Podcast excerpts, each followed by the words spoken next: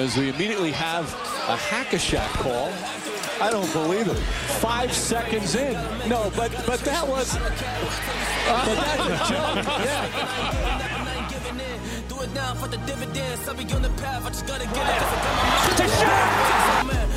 Wait has ended after a half century. The Milwaukee Bucks are NBA champions once again. And this is his house. I am just on the journey. You just know that I'm just going to say. Muy buenas a todos, bienvenidos a un nuevo episodio de Hackashack. Entramos en la segunda semana ya de los playoffs para nosotros, para comentar estos playoffs que se están apretando, como bien leéis en el título, porque las autodenominadas cenicientas están ganando más partidos de lo previsto en un primer momento. Y por aquí, para comentar todo lo que ha dado de sí esta semana, estoy con mis compañeros. Por un lado, Daniel Cortiñas, por el otro lado, Pablo Díaz. ¿Qué tal estáis? Estamos bien, estamos bien. Estamos. Hoy es una situación complicada para nosotros porque, mm, hombre, tenemos que hablar eso de las cenicientas, que siempre está bien, que nos gusta que los equipos pequeños den la cara y den sorpresas, pero tenemos que venir a redimirnos hoy y a dar la cara por lo que hemos hecho en el bracket y lo vamos a hacer. Estamos más que retratados, podríamos decir. Eh, hemos tocado fondo. Bueno, no, yo creo que no hemos tocado fondo. Se puede llegar más bajo aún. Eh, así que hoy, como bien ha dicho Dani, tenemos que venir a dar la cara. Mm, ha sucedido algo que muchos sabrán ya y que comentaremos más adelante, pero... pero... De hecho, comentaremos más hacia el final del Sí, episodio de hoy. Sí. Pero lo pone, lo pone Josema por el chat, hoy es noche grande. En Hakashak hoy es noche de sacar cuentas. Así que vamos allá. Vamos allá y sin más dilación vamos con el nuevo Bajo el Foco versión Playoffs.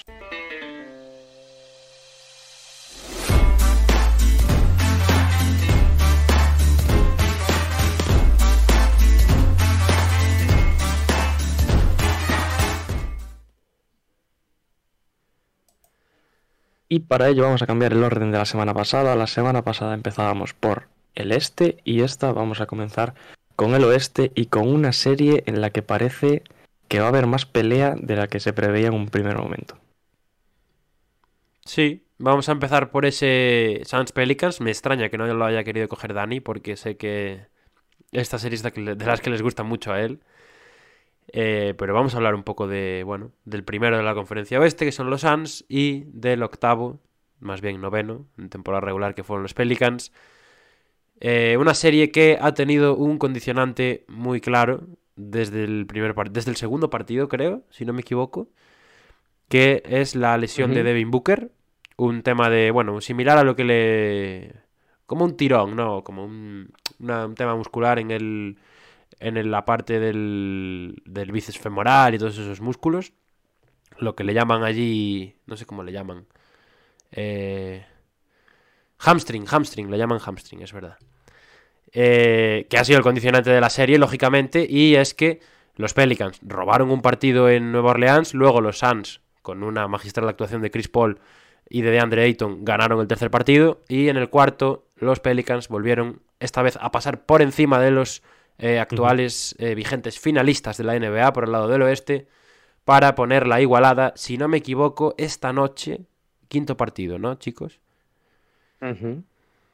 Esta noche, partido a vida o muerte, podríamos decir. Este, vamos a hablar de que, bueno, de que hay algunas series que están 2-2, otra ya se nos ha adelantado, ya está 3-2, pero en las series, en estas series que están empatadas a, a dos victorias cada equipo, es muy importante el quinto, es diferencial. Y en este caso, teniendo en cuenta cómo está yendo la serie de un lado a otro, eh, parece ser que va a ser completamente clave. Yo creo que Phoenix, eso, empezó muy bien y después el factor, fue más factor anímico para mí lo de Booker, eh, más que otra cosa, y les ha dejado un poquito lastrados. Y los Pelicans han aprovechado muy bien eh, esa baja de Booker, y sobre todo en este último partido, que yo creo que eh, en el otro hay menos que, claves que analizar, porque bueno, Chris Paul ha estado bien en, en la serie. Aquí sí que lo hemos visto muy cansado en este último partido y hemos visto también una defensa de José Alvarado que hay que ponerle, no sé, en un altar, Bueno, decir. yo te iba a decir, ha estado bien, estuvo muy bien en un partido y muy mal en otro. O y muy bien en otro. Una, una de cada, claro, una de cada y una de arena. Alvarado consiguió desquiciar a Chris Paul, ¿eh? que, no, que no es moco de pavo. Y comen- comentabas tú, Dani, también en Pelicans hay que hablar, yo creo que de, lo estamos viendo en pantalla, los números de Ingram, que quizá podemos decir que estos playoffs están, están diciendo que Ingram ha pasado de ser un buen jugador a ser una estrella de la liga. Sí, empezó muy, muy flojo en ese primer partido. De hecho. McCollum fue el que cogió un poco el testigo, pero a partir de ahí Ingram ha puesto números ya de, de estrella total. Em, lo estamos viendo. Yo sobre todo, bueno, Ingram sigue siendo este tipo de jugador muy fino, muy, muy poco musculado, podríamos decir, ya que se, se salta a la, a la vista, pero no está teniendo miedo a ir hacia adentro y a chocar, que es algo que igual otros años sí que podíamos recriminarle un poco debido al tipo de jugador que es. Y este año está demostrando que está siendo muy, muy agresivo y que es capaz de, de hacer ese tipo de jugadas. Y bueno, ya veis ahí los números.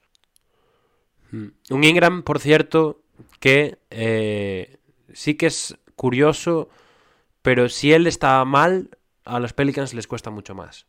Que, Sí. que quizás es un jugador que tú lo ves y, y no te da esa sensación de que, de que haya dependencia de, de- por parte del equipo sobre su figura, ¿no? Porque es un tío que es, bueno, es un anotador, es un jugador que genera mucho por sí mismo y tal. Entonces, pues lo que te puede llevar eso a pensar es que es una pieza que es sustituible, por así decirlo.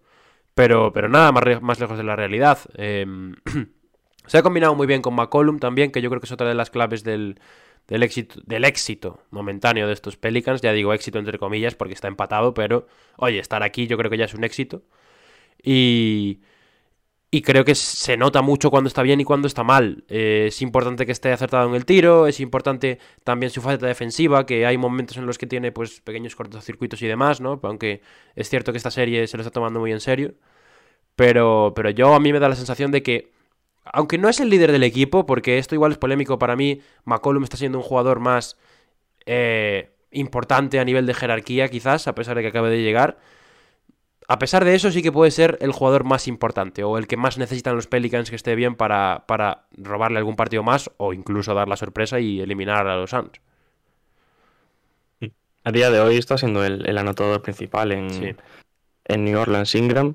Y eso que, que parecía, lo- más o menos lo que estabas comentando tú, que con la llegada de McCollum se habló mucho de, de quién iba a ser ese jugador que, que fuese el principal en- dentro del equipo.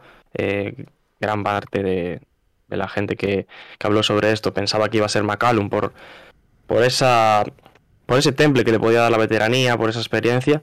Pero Ingram realmente está cogiendo eh, muchos galones en estos playoffs. Lo que decía Dani, no tiene miedo a entrar en esas penetraciones hacia el interior, está buscando mucho el contacto, está siendo agresivo de cara a la canasta.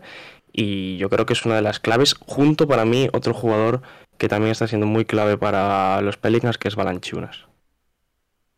Que de hecho, eh, a principio, bueno, cuando había empezado la serie decíamos que Balanchunas lo iba a pasar mal y lo había pasado mal en ese primer partido también contra Ayton.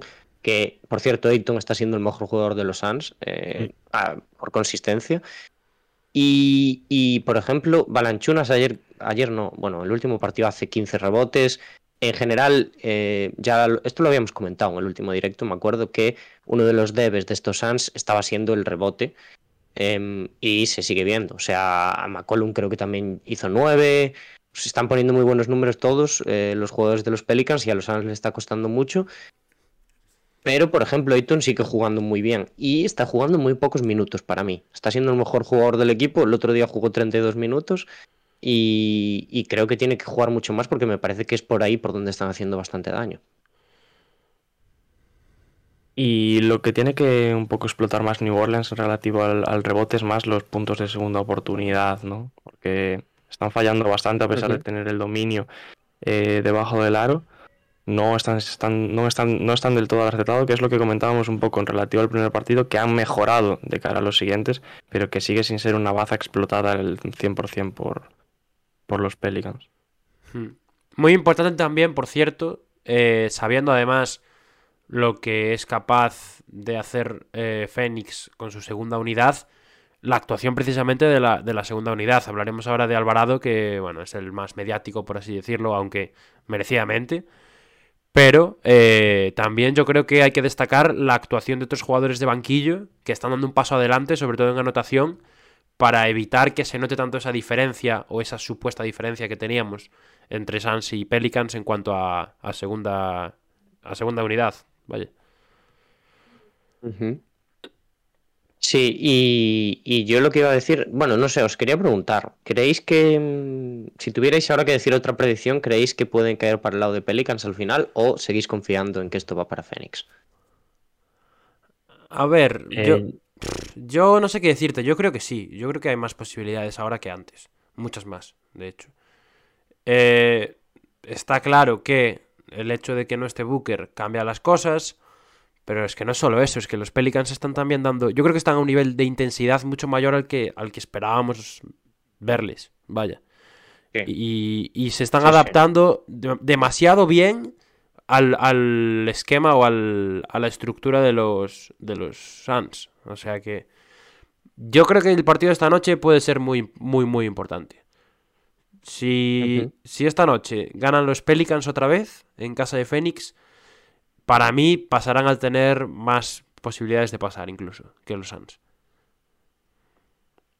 Los Pelicans realmente han demostrado algo que no pensábamos hasta el día de hoy, que es que son un equipo, que es un equipo capaz de hacer daño, que además le están haciendo daño al primer equipo y al mejor equipo de la temporada regular como son los Suns. Lo que comentaba Pablo, la lesión de Booker ha sido un poco un efecto anímico que, que ha bajado un poco el nivel de Phoenix, pero yo creo que el éxito aquí está en, en el lado de, de los Pelicans, que ahora sí que tienen eh, muchas más oportunidades, o muchas más posibilidades, mejor dicho, de pasar que, que a principio de serie, cuando yo creo que mm, o no le dimos ningún partido, o le dimos uno, como mucho, los tres. Ujú. Y realmente yo sigo creyendo que los Suns son favoritos a día de hoy, por que es un equipo mucho más experimentado, con jugadores que ya han estado bastantes ocasiones en playoffs, tienen, yo creo que en general, eh, un equipo mucho más completo y mucho más sólido, pero es que realmente estamos viendo que los Pelicans les han hecho daño y que pueden ganarles. Sí, lo, lo que han probado los Pelicans es que ahora mismo tienen más hambre que los Suns. Y, y que bueno, que a falta de ajustar ciertas cosas, que yo creo que Monty Williams no está tampoco excesivamente bien, podríamos decir. eh, creo que los Suns siguen siendo favoritos, desde luego. Nunca en la historia un equipo. Porque bueno, no nos olvidemos que eh, Pelicans es un, una seed 10. Nunca ha habido. eh, O sea, nunca ha ganado un equipo por que tengan tanta diferencia de victorias en temporada regular. Veremos si es la primera vez, porque son muchísimas la, la diferencia de victorias. Los Pelicans no sé cuántas acabaron consiguiendo al final. De hecho, Pelicans vamos. tiene récord negativo. Es- claro, es que es una nimiedad, o sea, son poquísimas. Eh, pero, pero bueno, yo sigo viendo favoritos a los Suns, creo que lo van a sacar adelante. Creo que tampoco están demasiado preocupados, pero a ver si a Chris Paul no le vuelve a pasar el efecto Durant. Dato, dato importante que os quiero contar. Los Pelicans son hasta ahora, de todos los playoffs, el equipo que menos triples lanza por partido. Es cierto, es que eso es muy curioso, yo creo, y ejemplifica bastante lo que estamos viendo en la serie también. Hay que decir que Phoenix es el cuarto que menos triples tira también. Pero, pero bueno, que, oye, nos muestra un poco las intenciones que tiene el equipo de, de Willy Green, que está haciendo un gran trabajo, y, y cómo están buscando otras vías de anotación. Es algo que, que realmente también se traslada al propio Ingram, porque es el segundo año también que menos triples lanza por partido, solo eh, por encima de su año rookie. O sea que, que creo que eso es, es- es, eh, ilustrativo también. Y, y nos muestra pues que los, los Pelicans tienen un plan bastante claro de lo que quieren hacer y no se, no se vuelven locos, por así decirlo. Que a ver, tampoco tienen un Eh, equipo especialmente especialista en lanzar de tres, no, pero oye, hay que, yo creo que hay que Pero mira, me, me- me acabo de ir a mirarlo y, y los Pelicans el otro día metieron seis triples. Sí. Ganar un partido de NBA en playoffs, estamos hablando de playoffs donde, bueno, esto es mucho más importante, con seis triples anotados, cuidado. Y un partido que se fue a más de 100, 110 puntos, ¿no? Por cierto, que- a decir, Chris Paul sigue sin ganar con, con Foster arbitrando. Sí. Lo, de que, Foster ayer casi, casi hace, podríamos decir, el contragafe también, la otra serie que estaba arbitrando. Eh, ¿a cuál- ¿En cuál pito ayer? ¿En el de Brooklyn? Sí. Creo, es que no sabía si se había, si había pitado en Brooklyn o en, en Filadelfia. Sí, sí, sí. de me- hecho, fue, fue el que igualó todas estas series, ¿no? El. ¿Qué más? El, creo que arbitró Minnesota también cuando empataron a doses. Bueno, Bueno, hay árbitros que les gusta que se hable de ellos, ¿no? Estará contento Foster, objetivo cumplido. Usted Sí, quiere cobrar más. Quiere séptimo. antes, ya, ya que en el último, en el último podcast hablábamos de eh, los problemas arbitrales en el Boston Brooklyn, hoy también lo podemos hablar, cuando toque. Cuando toque. Eh, yo quiero hablar de Chris Paul, Diego. Que ibas a hablar de Chris Paul. Vale. No, no, cuéntanos y ya. No, era eso lo que dije de. del arbitraje. ¿Qué hacemos? ¿Le damos un palo a Chris Paul? ¿No se lo damos? Eh... Sois Venga, va, se lo damos, pequeñito. Pequeñito. No, yo creo que pequeñito tampoco, eh. O sea, una cosa es que es un ¿Se palo le da o no se le da? Yo le doy palo, eh. Ah, no. O sea, yo le doy palo. Pero se lo damos pequeñito. Dos muy Pablo buenos tiene ganas de hablar, Dani. O Pablo sea, al final, Déjalo. esto es lo que es.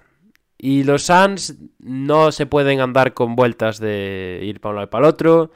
Acabamos de aplaudir fuertemente a los Pelicans de Willy Green, merecidamente, pero no puede ser que Chris Paul en un partido de playoff haga cuatro puntos y tres asistencias. Y el partido que hizo el otro día, que es bastante, bastante lamentable, por así decirlo. Y más cuando no está Booker. O sea que. Yo creo que el palo hay que dárselo. Yo yo creo que a mí me da la sensación de que tanto Chris Paul como los Phoenix Suns siguen en temporada regular. No, yo no estoy de acuerdo en eso. De hecho, el, el tercer partido Chris Paul lo gana metiendo ve- 20 puntos en el último cuarto. O sea que eso ya es. No, no Bueno, creo que haya. temporada regular Chris Paul también. ¿Qué? Eso también era temporada regular Chris Paul. Sí, pero no es lo mismo hacerlo ahora que hacerlo en temporada regular. Si lo haces ahora es porque ya estás metido en lo que tienes que estar. Y Si lo haces a... A ver, pero a mí que juegues un partido de cuatro, dos de cuatro, bueno, en o este sea, el, pri- el primero lo ganan fácil, el segundo, bueno, no es- sé, pero es igualado. equipo tal. Yo creo que este- estos está en el- Suns- en el segundo partido. eh. O sea, creo que todo viene por el tema Booker. Que sí, que ahora ya estamos hablando de esta última victoria que roba Pelicans, yo creo, donde tenemos que hablar, y ya lo hemos hecho, muy bien del equipo en general. Pero ese segundo partido me parece más una circunstancia y una situación por lo que viene de Booker. Booker que estaba siendo el mejor hasta ese momento. Sí, sí, sí. sí. Para que luego digan, ¿no? No, tal, es que Booker. No, es que es el equipo de Chris Paul, tal. Booker nada, no sé qué. Pablo, Pablo no se guarda nada. Pablo cuando No, no, tiene no, la oportunidad de hablar, Yo llevo todo el año poniendo en valor el trabajo de Booker. Creo que ha sido el líder del equipo esta temporada regular. Ahora en playoffs, pues bueno, esperemos a que vuelva. Que igual no vuelve, ¿eh? igual los eliminan y no tiene que volver. Pero vamos a ver. Yo creo que Booker tiene mucha más importancia de la que creemos en la estructura de los Suns. Eh, pregunta, en- va- vamos a ir haciendo, porque yo creo que ya las series están como para seguir apostando. ¿Quién se lo lleva y en cuántos partidos? Yo. A ver, yo creo, yo quiero que haya siete. Es que yo quiero que haya siete en todas. Pero yo voy, a- Claro, sí, sí. voy a decir que ganan los Suns en seis. Yo he visto ¿Yo? que no tengo ni idea de hacer predicciones. Pelicans en 7. Bien, mira, Josema se te suma también. Pels en siete, dice. Venga, pues yo voy con Pablo, igual. Vale, Phoenix vale, en vale. 6. Vale, vale. Veremos, veremos a ver qué nos depara el futuro. A ver si hay que volver a sacar clip de esto. Vosotros sacad clip por si acaso. por- y... Por lo menos no hemos coincidido, que ya quiere Sí. decir que alguien no se va a equivocar. Sí, sí. Y, y ya hablaremos dentro de una semana. Otra serie, Pues curiosa. cambiamos de serie. Muy curiosa esta, sí. Una muy interesante, ¿eh? En Dallas Mavericks, Utah Jazz 3-2 que pusieron ayer los Maps con el regreso ya por segundo partido de Luka Doncic. Ujú. Luka Doncic. Luka Doncic, sí. Eh, es que ir partido por partido. No sé, es que yo quiero hablar del, del anterior, del cuarto partido. Que fue. Ah, No, realmente en esta serie cada partido es un mundo. O sea, Sí, sí, a ver, el cada partido tercer. tiene el tercer los partido. mismos ajustes con alguna que otra característica diferente, pero son historias totalmente distintas. Sí, el tercer partido, que creo que no lo llegamos ni a comentar aquí, puede ser, iban No. 1-1 No. cuando la semana pasada. El tercer partido creo que fue un poco la confirmación de lo que veníamos comentando aquí, que Utah era un muerto vivo, por así decirlo, un muerto viviente. Eh, los maps, o sea, li- literalmente mantuvieron las sensaciones que habían dado toda la serie, solo que el primer partido se les escapó y el segundo sí que lo supieron materializar, el tercero fue pues una prueba más. Y El en el, tercero es el que pierden en los cinco No. minutos finales, ¿no? el- sí, el No, no, tercero el tercero lo gana. gana Dallas. Ya, pero digo, lo pierde Utah. Eh, Eh, no, el tercero, el tercero no lo Es que pierde. creo que me confundo el segundo creo. con el tercero. No, el, el, el, el segundo. yo creo que el segundo es el que pierden Sí. en los minutos finales, ¿puede ser? Sí. Bueno, pues eh, teniendo esto en cuenta, yo, o sea, ahora es hablar en pasado ya, pero yo al cuarto partido no habría metido a Doncic a jugar ni de coña. No sé qué pensáis vosotros. Sí. Lo hablamos aquí, además, Dani, creo que tú además estabas de acuerdo conmigo en que, bueno, más que ganando la serie, liderando la serie, no la habría metido ni de coña. Y la realidad es que jugando Luca y jugando bien como jugó, porque estuvo bastante bien para ser su primer partido de vuelta, yo seguí viendo a los mejores maps sin Luca que con Luca. No sé, vi mucho más fluidez, movimiento de balón. eh, Mm. Lógicamente volvieron a aparecer esos problemas defensivos en Dallas, eh, sacando a Gobert de la zona. Branson jugó muy bien. Dinwiddie, que aún no ha aparecido como quien dice en la serie, con un partido estelar, también eh, poniendo para la causa. Yo, a mí personalmente, me dio la sensación de eso, de que Luca no sobraba en el tercer part- en el cuarto partido, pero si no hubiese jugado, se lo podrían haber llevado igual. Yo no sé A si ver, yo es decir que- que... los maps fueron mejores sin Luca que con Luca, sino que Utah se adaptó más, mejor a los maps con Luca que sin él. Yo, yo creo que, o sea, el problema, y sobre todo en que después es algo que se ve en el, en el cuarto partido, que además roba, roba Utah. eh, o sea, el, tema principal es que cuando está Doncic en pista, eh, Dallas es lo que dice Pablo, pierde un poco de fluidez. Y eh, Kidd suelta un poco la pizarra, por así decirlo. La pizarra que durante toda la serie pues, le ha estado dando los frutos que le ha dado a Dallas. Y, y se ve en defensas que, por ejemplo, le hace Gobert, que, que le hace una defensa eh, que en vez de atacar a, a Donovan Mitchell, como llevan haciendo toda la serie, pues los maps eh, comandados por Doncic empiezan a atacar a Gobert, que es algo pues contraproducente, sin duda. Y yo creo que se ven esos pequeños detalles. Pero, claro, después te ves partidos como el de ayer y dices, no, estoy de acuerdo.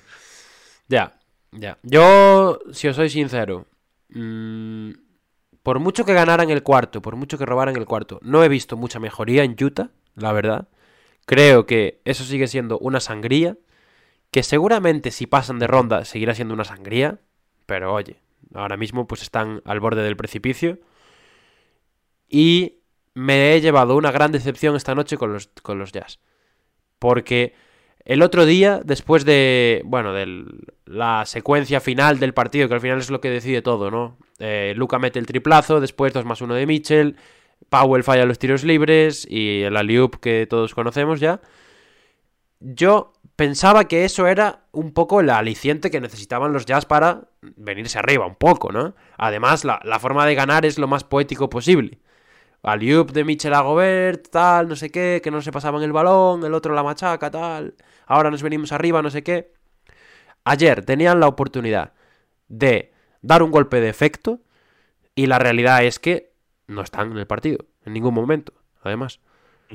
Llegan, llegan a ese último cuarto con 56 puntos, creo. Es que es una locura, tío. Y, y- Es es que es, el- es- además es el momento ideal para hacer daño, para hurgar en la herida de, de- de- de los maps. Que bueno, ahora ten- tendrían sus dudas, ¿no? Luca acaba de volver, Hombre. tal. Eh, me, me cuesta ganarte un partido, me lo robas en el último segundo, tal. Yo vengo con más moral y, y- y llego y bueno, y pierdo de 40. Ujú. No sé. Es que si Utah gana ayer sería, yo creo que sería un golpe anímico para Claro, Dallas es- prácticamente fatal. pero es que era el, Es es que era el momento de hacerlo. Claro, ganarle dos partidos a Dallas con Luca, con todo lo que se había hablado de su vuelta, de lo importante que es para Dallas, etcétera. No sé, realmente ayer no aparecieron. Ningún jugador de los Jazz eh, llegó al, al pabellón a jugar ayer. Bueno, Pues como son. Eh, el partido es una paliza de, de Dallas, que tampoco necesitó hacer un gran partido para llevárselo, sino más bien fueron los Jazz que, que no lograron pues ni meterle intensidad ni, ni juego al, al partido. A mí, o sea, la serie, bueno, yo para la gente que se haya visto todos los partidos, se ve que, mm, que Utah no ha jugado bien ninguno, podríamos decir. Que Utah, eh, la verdad, es muy extraño que haya sacado dos partidos en esta serie porque no, no da la sensación de que está igualada en ningún momento. Sí que es verdad que está oscilando un poquito por lo anímico, como estáis comentando bien, porque, bueno, al principio, bueno, gana ese primer partido Utah, después em, Dallas se pone 2-1 sin Luca, que es algo muy importante, que tenían pues eh, ese factor emocional, y después llega Luca y gana Jazz. Entonces ahí es cuando te tienes que venir un poquito más arriba, porque Claro. llevas demostrando toda la serie que no eres capaz de ganarle al equipo sin la estrella, llega la estrella y le ganas. Pero Y además, ¿cómo le ganas este también? partido. Sí, sí. A mí, o sea, me da la sensación de que Utah ha hecho demasiado ya para lo que ha demostrado en pista. Es, es A mí también. bastante feo ver cómo está jugando Utah, sinceramente. Es uno de los peores equipos de estos playoffs, si no el peor. Sí, sí, sí. Bueno, y siguen jugando a lo mismo. Pero el peor no es, pero, pero cerquita está. El peor no es. Uy. se acordó, se acordó de otro. En fin. Eh, no sé, no sé Bueno, qué más queréis va- comentar. Vamos a hacer como antes, si queréis. Sí, ¿Cómo no sé si queréis comentar algo más. El tema de Gobert, ¿cómo lo veis? ¿Creéis que está...?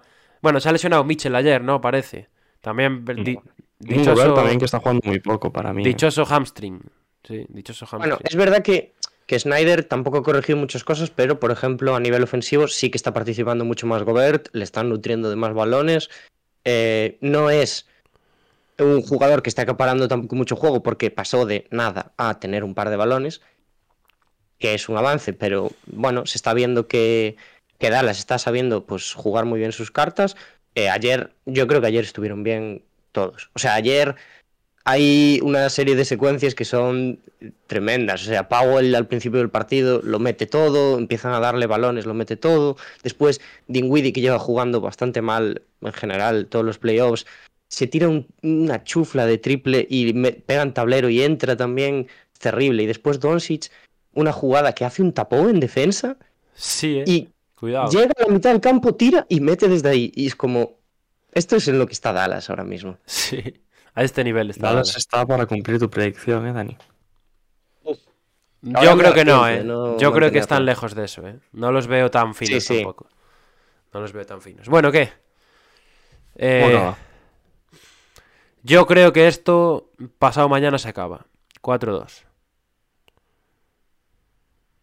Yo también. Yo creo además que sería un error muy grande de Dallas darle un último partido a Utah. Y yo creo además que se acabará en un partido sin historia. Un, un 50 puntos de Doncic, ¿no? Algo así. No, pero en una victoria de más 20, más 25, que ya el último cuarto es duro de ver, ¿no? Que los, los fans se van cuando quedan 6 minutos, tal. yo creo que va a quedar también eh, 4-2 la serie. Pero no creo que el último sea por tanta diferencia. Creo que va a ser un partido dominado por Dallas, que, pero que Utah va a estar siempre ahí a 5 o 6 puntos y que no va a acabar logrando recuperar la Es, desventaja. es increíble como con nuestro historial de, de- de fallos y de ridículos en las apuestas seguimos yendo más allá, ¿no? Es- podríamos quedarnos con decir 4-2 y punto, pero nos gusta retratarnos La, y... próxima, ¿sabes? la Y- próxima va a ser Claro. eh, los puntos que va a hacer Sí, sí, Luca, total. si Jason Kidd va a ser expulsado o no. Sí, y el tiempo que va a hacer mañana en, en- en Utah, cuántos grados de temperatura, vamos. Es que cómo nos Van a gusta... retrasar el partido media hora, ¿no? Sí, cómo nos ¿A qué hora gusta retratarnos a nosotros mismos, macho, de verdad. Bueno, Vamos con ¿algo la siguiente. de esta serie? Yo Vamos creo que con la no, ¿no? siguiente. Vamos con la siguiente. Es que sigue, es la única que sigue un poco igual, yo creo. Bueno, esta también va bastante parecida, pero... Serie con la cual Pablo está bastante enfadado. No, no, a Eh, ver. yo- O por lo menos mostró, su total decepción. Yo mostré mi... A mí esta serie no me aporta nada ya, de la que vamos a hablar ahora. Bueno, Es la serie entre Golden State Warriors y Denver Nuggets, que va 3-1 después de que los Claro. Nuggets forzasen por lo menos el quinto. Yo. a esto es a lo que se refiere Diego. El otro día yo quería que ganaran los Warriors. Quería que se acabase ya. Creo que esta serie no tiene historia. Veo muy difícil pues que Denver Nuggets pueda hacer algo más. Pero he de decir que por mucho que yo quisiese que se acabara la serie, el otro día los Nuggets merecieron ganar. Durante todo el partido, además. Sí, sí.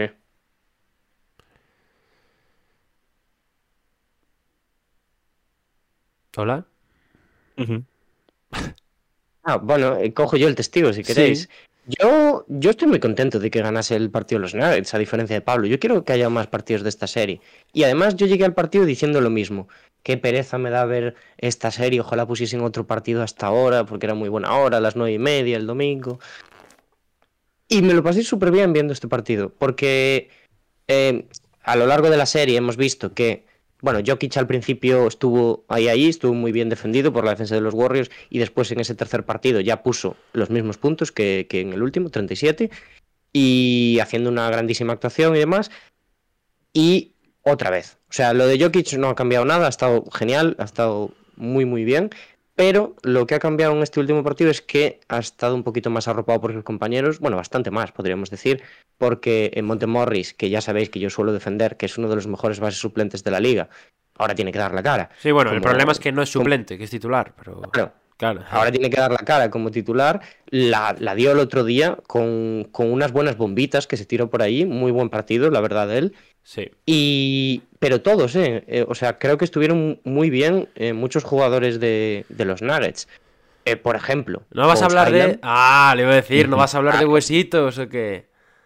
Estuvieron, estuvieron muy bien varios jugadores, pero Bones Highland, en- no sé si fue en el segundo cuarto o. Creo que fue en el segundo, ¿no?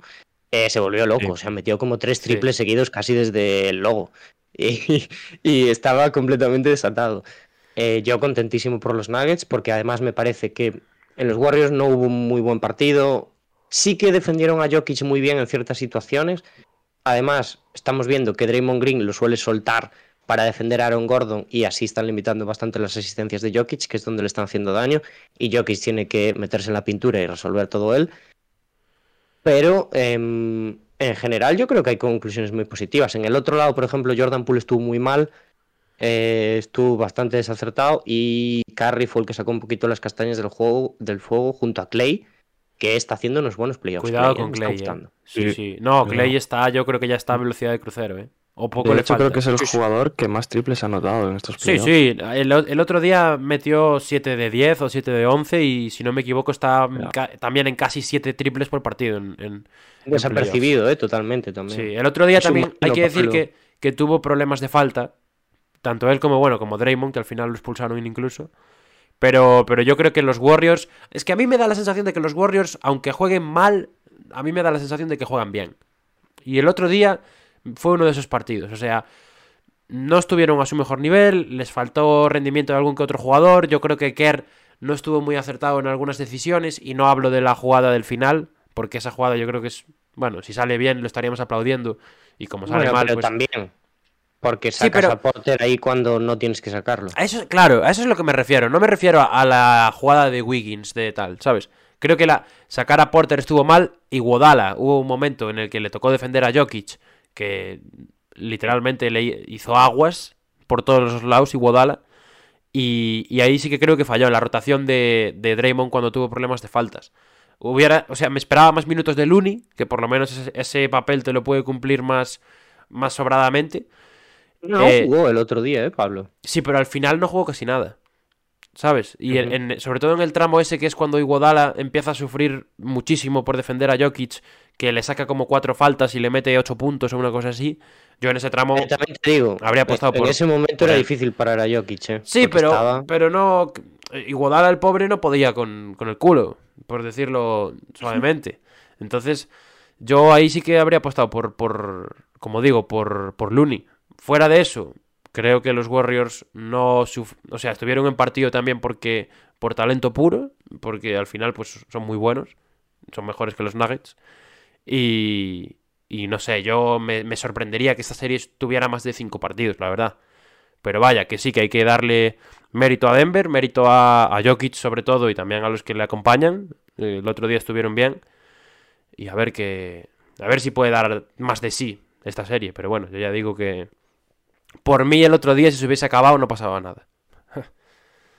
Pablo, yo voy a estar en desacuerdo contigo. ¿eh? Yo mm, está siendo una serie que me está gustando. Primero, porque los Warriors son un equipo con un juego vistoso y, bonito de ver. Y luego, sobre todo, por este último partido, por cómo han actuado también los, los Nuggets, arropando un poquito más, como decía Dani, a Jokic, que, que no estuvo solo. Y a mí me encantaría que, que se fuese alargando un poco más. ¿eh? O sea, yo creo que los Nuggets sí que va a ser difícil que, que consigan robarle algún partido más a, Warriors, sobre todo. Si, si Golden State decide acabar la serie en 5, lo va a hacer, porque tienen facilidades para ello y tienen un equipo eh, muy completo para hacerlo, eh, al contrario que, que los Nuggets. Pero el otro día Denver vio que pudo ver que si los secundarios fuera de Jokic empiezan a aparecer, pueden hacerle cosquillas a, a Warriors y pueden quizá rascar un segundo partido más, eh, ponerle, apretarle las tuercas a, a Golden State, ponerlos nerviosos y quién sabe si, si pueden ahí eh, mostrar flaqueza los de la Bahía. A ver, al final, o sea, yo est- estoy de acuerdo, ¿eh? pero me parece que la cuestión es lo de siempre. O sea, los Warriors están defendiendo muy bien a Jokic eh, y ahora está empezando a, cocinarse sus propias jugadas porque ve que es imposible darle un balón a Aaron Gordon. Aún así, el otro día, por ejemplo, eh, Aaron Gordon hizo veintipico puntos. Es más por lo que lo están limitando, por eso, porque Draymond Green se queda con él, porque están buscando mucho que, suelte el balón ahí. Pero ¿qué pasa? Que, Denver ahora mismo depende de que eh, dos, tres jugadores hagan un gran partido. Cuando los Warriors necesitan con que un jugador haga un buen partido y el resto simplemente acompañe. Eh, entonces, yo creo que, que la clave va a ser a ver si, si Jokic, más los compañeros, a ver si es, si es capaz de distribuir un poquito más y a ver si son capaces de jugar el ritmo que jugaron el otro día, que creo que fue la clave para ganar. Y además los, los Warriors están parando esa, lo que comentabas, esa distribución de Jokic, porque lo están obligando a soltar el balón, pero no para poner en ventaja a sus compañeros, que es lo que eh, solía hacer el serbio pues en partidos de temporada regular, para hacer mejor a los Nuggets. Y son sus compañeros los que tienen que sacar las jugadas adelante en ciertas ocasiones, y es lo que le está costando eh, sobre todo a los Nuggets, sobre todo en esos tres primeros partidos que, que acabaron perdiendo. Ayer estuvieron más acertados, pero vamos, para mí 4-1. Dani, ¿te mojas tú ya o lo digo yo primero? Venga, pues yo voy a, yo me voy a seis partidos. Yo creo que va a ganar Denver. No lo creo, pero más lo quiero. Eh, Solo por hacerme el otro día rabiar fue un, Sí. fue un partido mu- muy duro. O sea, al, nada más empezar el partido le dieron una hostia tremenda Sí. a Jokic. eh, y, y que Jokic tenía el ojo inyectado en sangre, nada más empezar. Que es El un poco, de ojos, es un poco pues la, la muestra de que los Warriors no lo iban a dejar de respirar. Vamos a confiar. Vamos a confiar en Jokic a ver si se saca de la manga otra actuación eh, de superestrella. Y, y hombre, por lo menos evitamos el sweep, que para Jokic imagino que le sentará bien. Yo te lo, te lo digo, ¿eh? El, el partido del el cuarto partido de esta serie fue, si no el mejor, de los mejores que llevamos en playoff. Sí, Sin sí, sí. duda, para mí, ¿eh? Yo, aún así, eh, voy a apostar también porque ganan los Warriors el siguiente y pasan en 5. Y por cierto, eh, antes de irnos, eh, ya que antes hablábamos de Kerr, muy bien Malón en este partido. Sí, sí, también. Sobre todo Vale. al final, ¿no? Que poníamos un poco la contraposición de Kerr, quita a Jokic en esa última jugada, después lo vuelve a meter, muy bien, muy bien. Bien, bien, bien. Pues vamos a, a continuar. Última serie del oeste. Última serie del oeste. Uy, cuidado con esta, ¿eh? Entre Memphis Grizzlies y Minnesota Timberwolves. Da la ahora cara, mismo Pablo. empatada a doses. ¿Por qué? ¿Por qué tengo que dar la cara yo? ¿Qué he dicho La yo? cara. Pero yo, pero, hombre, a ver. La semana pasada, cuando llegamos aquí, iban 1-1, ¿no? Sí, sí, sí. Bueno, No ha cambiado nada, no ha cambiado nada.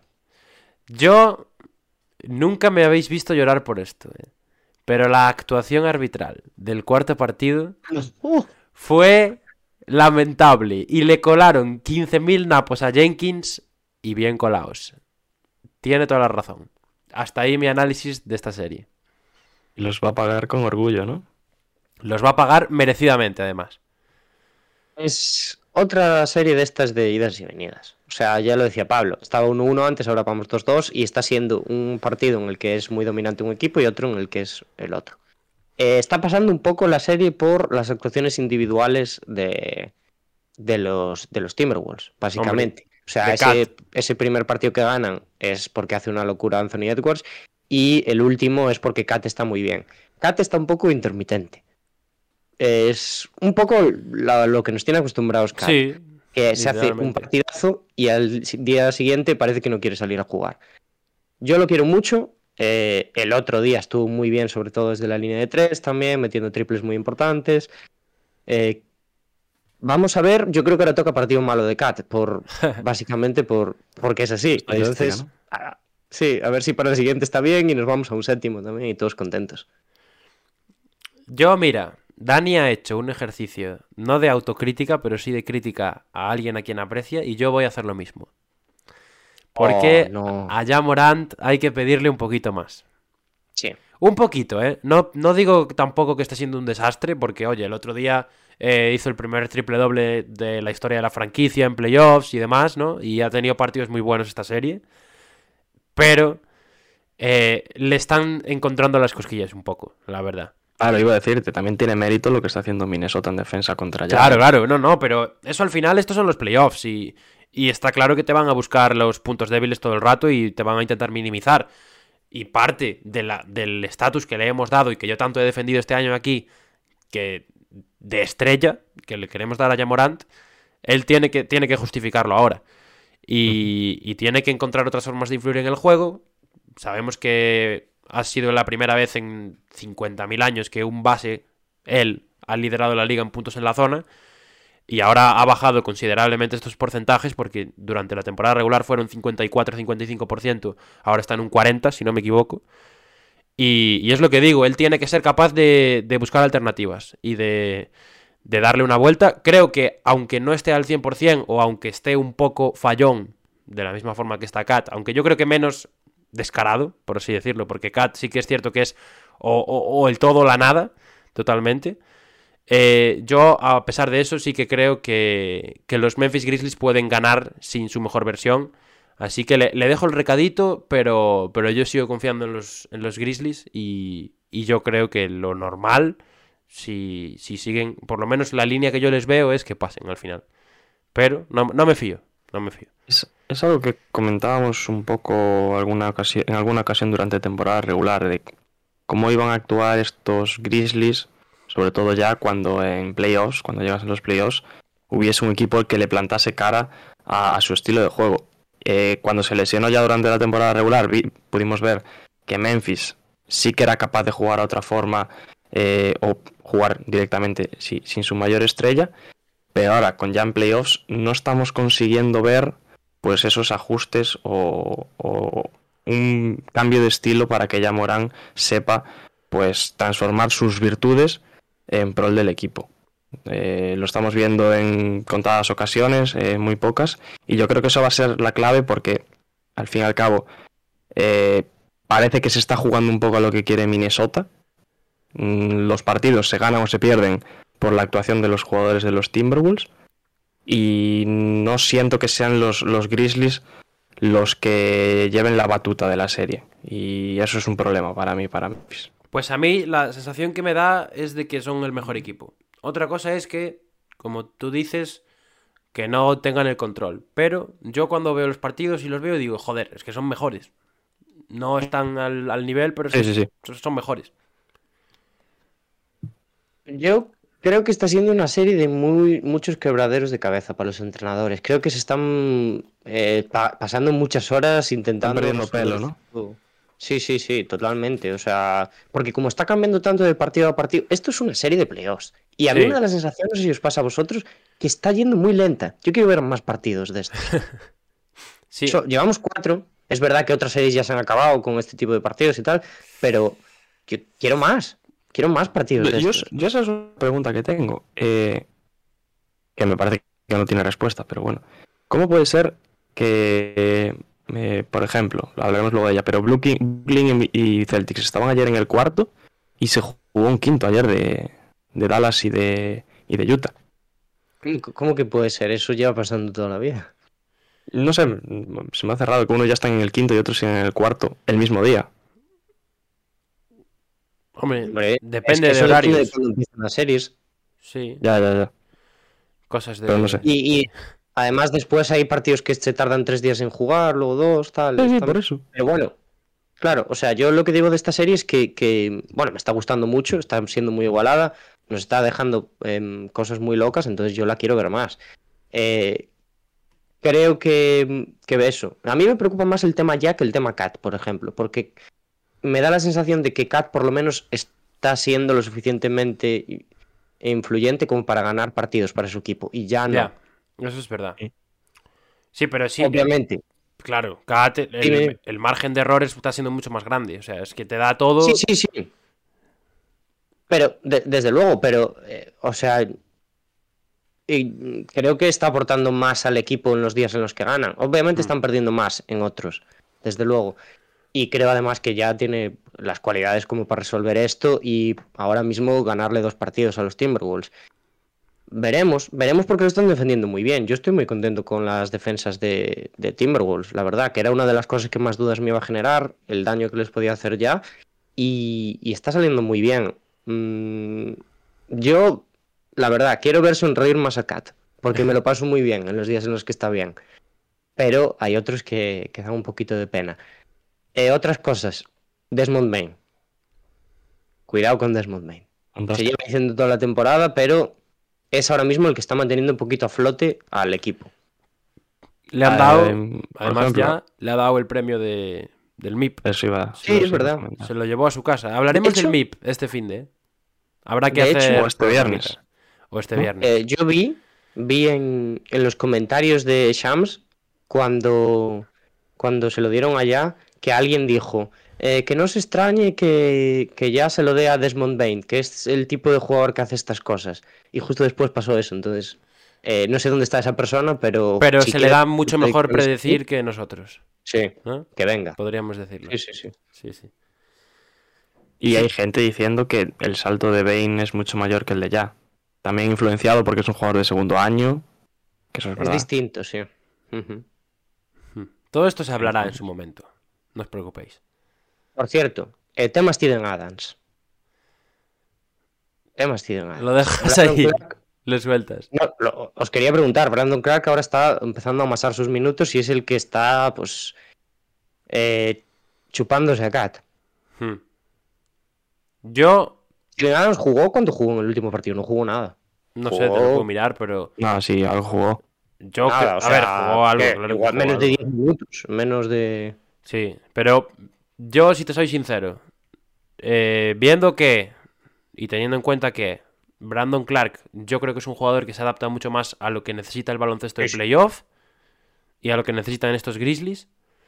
Teniendo eso en cuenta, yo a Steven Adams nunca lo dejaría sin jugar, la verdad. Creo que es un, bueno, es un tío que le da la experiencia necesaria al equipo, sin duda.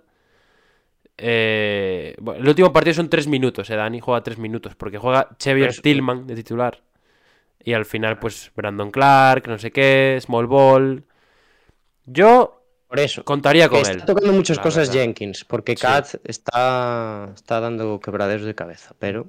Yo a Steven Adams siempre le guardaría un ratito, la verdad, porque creo que es un jugador con de los pocos de esta plantilla que tiene galones ya en este tiene historial en este tipo de momentos, así que yo creo que tener esa influencia en pista de vez en cuando viene bien también. Pero, oye, ¿quién le va a decir que no a Jenkins si le va bien sin él? ¿Sabes? Entonces, yo expongo mi opinión, pero yo creo que hay que confiar en, en su criterio más que en el mío, la verdad. Ah, pues nos mojamos o qué. Nos mojamos. Vamos allá. ¿Alguien cambiará la predicción? No, no, la mía era un 4-1, o sea que la mía ya está más que cambiada. Yo estoy. eh, en mis predicciones estoy haciendo cosas que no me dice mi cabeza, así que. yo voy a decir que esto se acaba en 6. 4-2 para los Grizzlies. Yo estoy con Diego. Payasos. Mi cabeza me dice que van al séptimo, pero Nada, como nada. soy malísimo haciendo predicciones, se acaban en 6. Yo, mi apuesta sigue viva y la voy a mantener. Me voy al séptimo y se lo sigo dando a Minnesota. Dani va a ganar el bracket este año. Mm, Las cuentas dicen que los del playoffs. séptimo lo juega mal, eh, Dani. Que ardan los playoffs. Pero el séptimo le tocará a Anthony Edwards, ¿no? O, o a DeAngelo. Depende. No sé cómo va la... los turnos de DeAngelo. Los de Cat ya sabemos cómo van. Uno bien, uno mal. Lo- Los, Los suyos. de DeAngelo van Tendría que 7 haber empezado al mal. revés, ¿eh? Así le cuadraba para el séptimo. Me cago. en- Claro, claro, claro. Muy bien. Eh, pues acabamos con las series del oeste y nos vamos al este. Empezamos por arriba, Miami Heat, Atlanta Hawks, 3-1 para Miami. No nos tela que cortar en el este, ¿eh? Yo creo decir que. una cosa. Yo con esta serie es- estoy muy cabreado. Ahora os cuento, perdón, Diego. Mm, Yo no he cabreado, pero me parece... Es que no sé si decirla aburrida, pero... No. Mm, No me está gustando. ¿Cómo aburrida? No, ¿Qué? aburrida no. Yo no creo que sea aburrida. Yo creo que hay un equipo muy superior a otro. Que es la realidad. Sí. Pero, oye, si os preguntan ayer a la noche, antes del partido, ¿qué diríais? Claro, porque Atlanta gana el tercero, ya sabemos cómo se las gasta Atlanta. Encima sale que va a jugar Capela, que no juega Kyle Lowry. Seguro, seguro que ayer a la noche no lo teníais tan claro como ahora, ¿eh? No es verdad. Yo no estoy de acuerdo. ¿Cómo que no? ¿Cómo? Ayer, No. a, ayer a la noche te hubieses atrevido a ganar un partido en esta serie.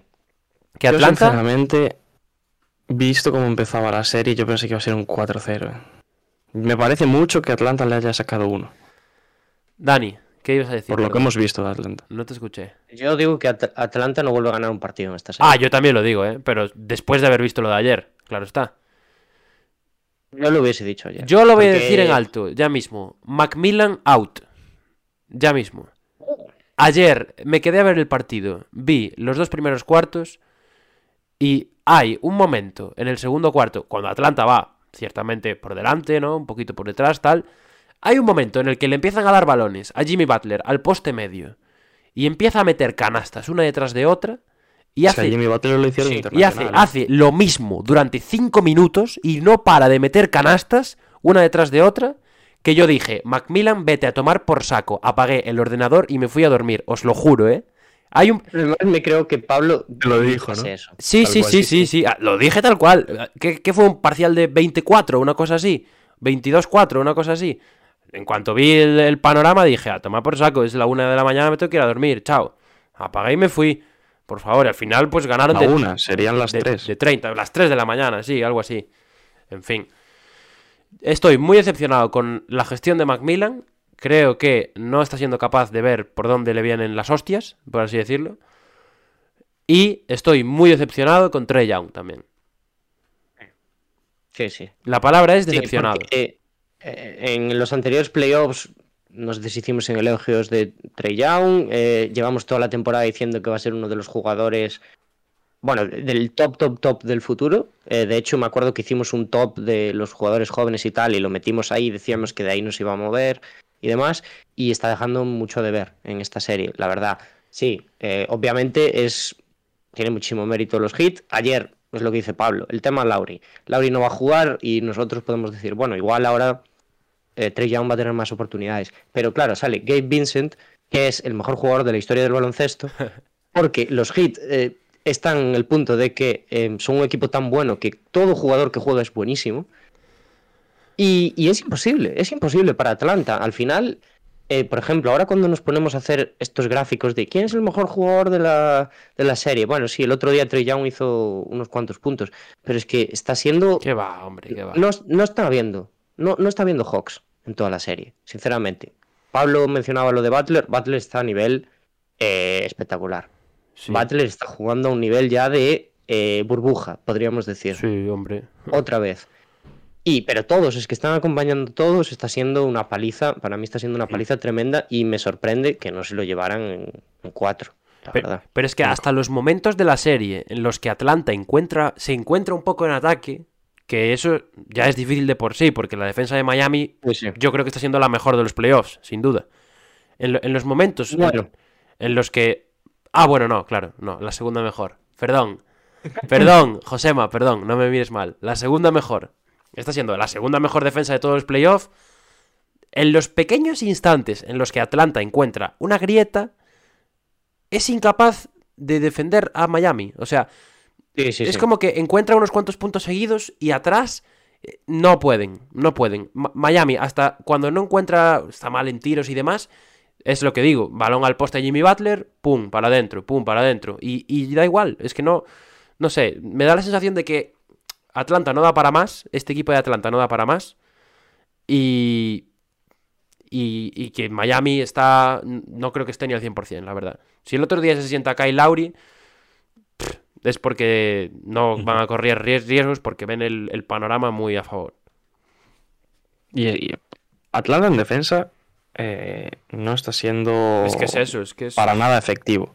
No, no. Y cuando tu ataque está siendo superado por una defensa que es prácticamente como una telaraña lo que está haciendo Miami sobre Trey Young, y sigues eh, centrando tus esfuerzos en que Trey Young sea el que suba el balón y te van a seguir defendiendo igual, es que no hay. Mm, tiene que ser, yo creo que tiene que ser otro jugador que, que empieza a generar fuera de Trey Young y que este intente pues jugar sin balón, un poco al estilo Curry, algo, algo que también hace Young en ciertos momentos de los partidos, pero que no explota del todo. Que estamos viendo que en ciertas jugadas ahí sí que le pueden hacer daño a la defensa de los hits.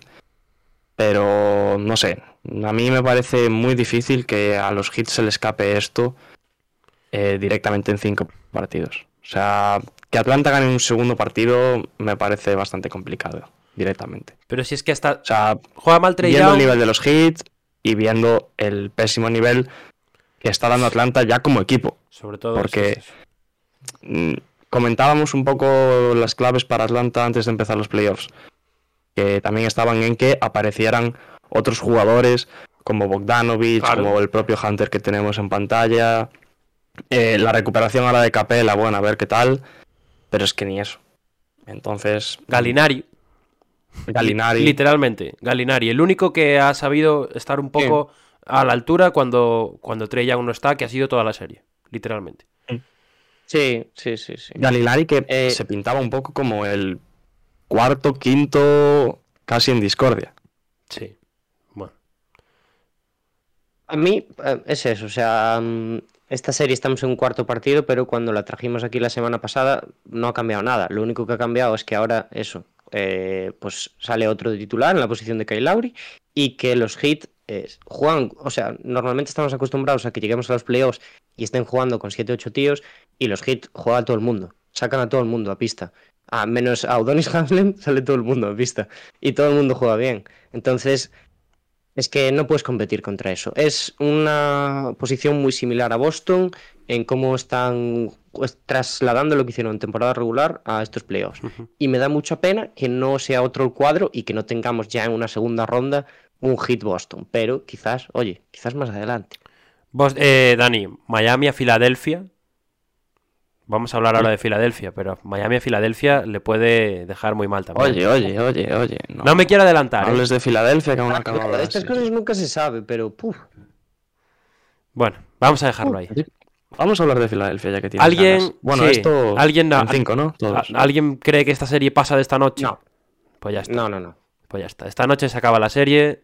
Y el partido de esta Bueno. noche. Esta noche a la una juegan estos dos, por cierto, querida audiencia. Os sirve este partido para ver el primer cuarto y luego pasaros al Memphis, Minnesota, que empieza a la una y media.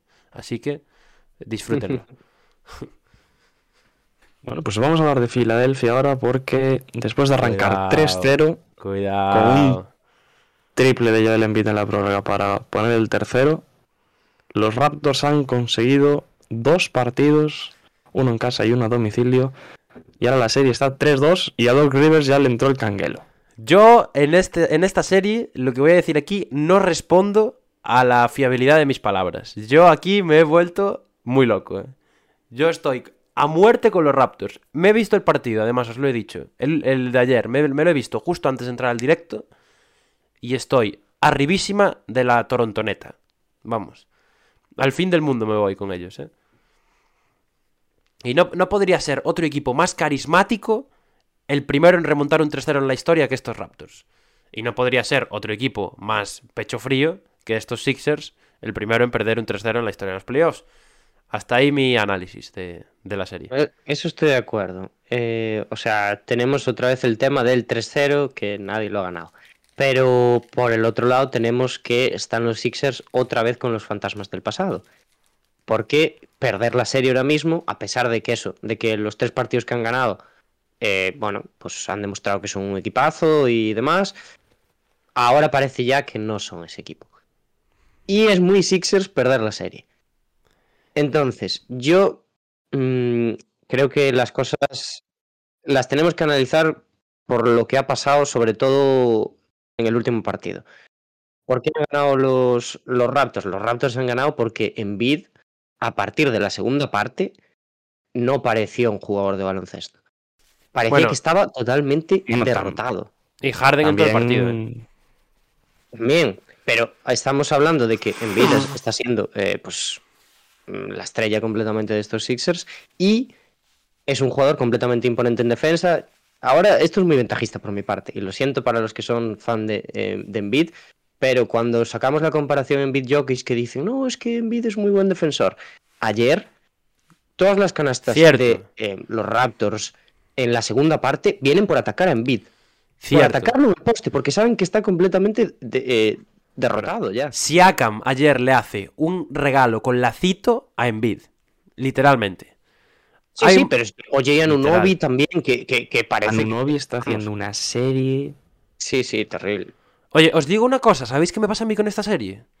Aún, aún no hemos hablado de la- del drama de Brooklyn y Boston, pero yo eh, os cuento, os voy a contar mi vida ahora. Estás viendo el drama ya, ¿no? Os voy a, os voy a contar mi vida ahora. Eh, yo ayer iba a ver el partido de Boston contra Brooklyn, me iba a quedar a la una a verlo tal. Pero me dolía la cabeza y dije, va, me voy a dormir, lo veo por la mañana.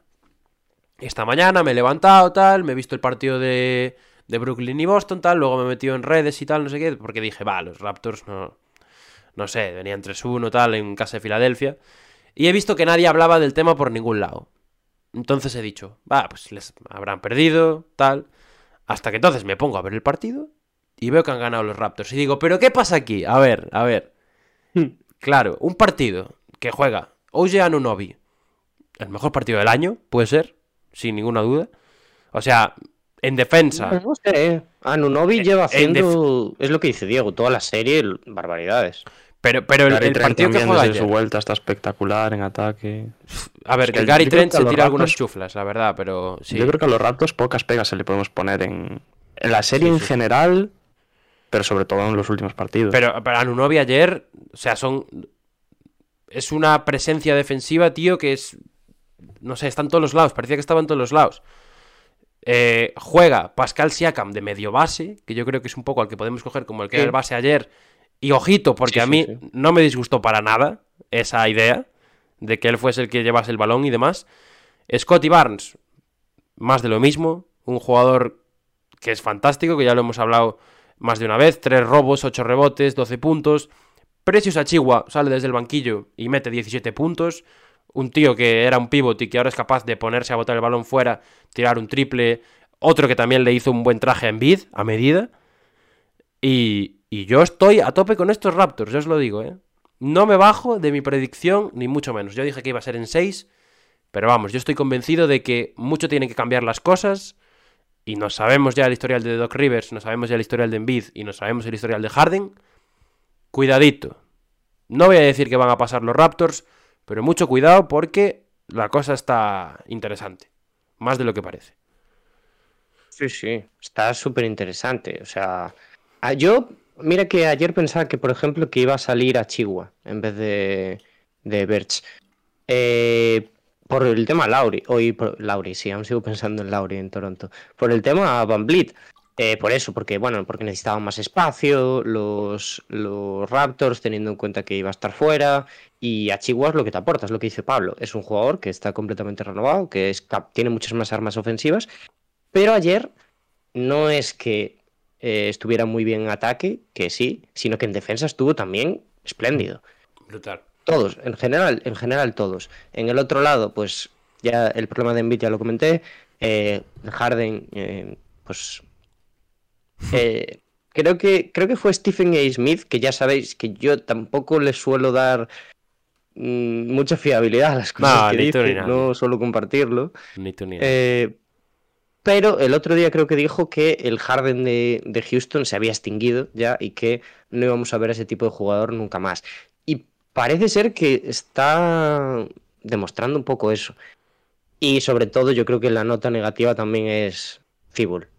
Que, que lo de ayer fue... Y. Tobías, y Tobías. Tobías, yo no lo veo listo para, para ser ni tercera ni cuarta espada que es ahora, la verdad. Empezó bien cosa, las ¿eh? series, ¿eh? Pero... Eh, yo solo voy a decir que hace menos de dos meses pusimos a Harden y Embiid como la mejor pareja de la liga. Sí.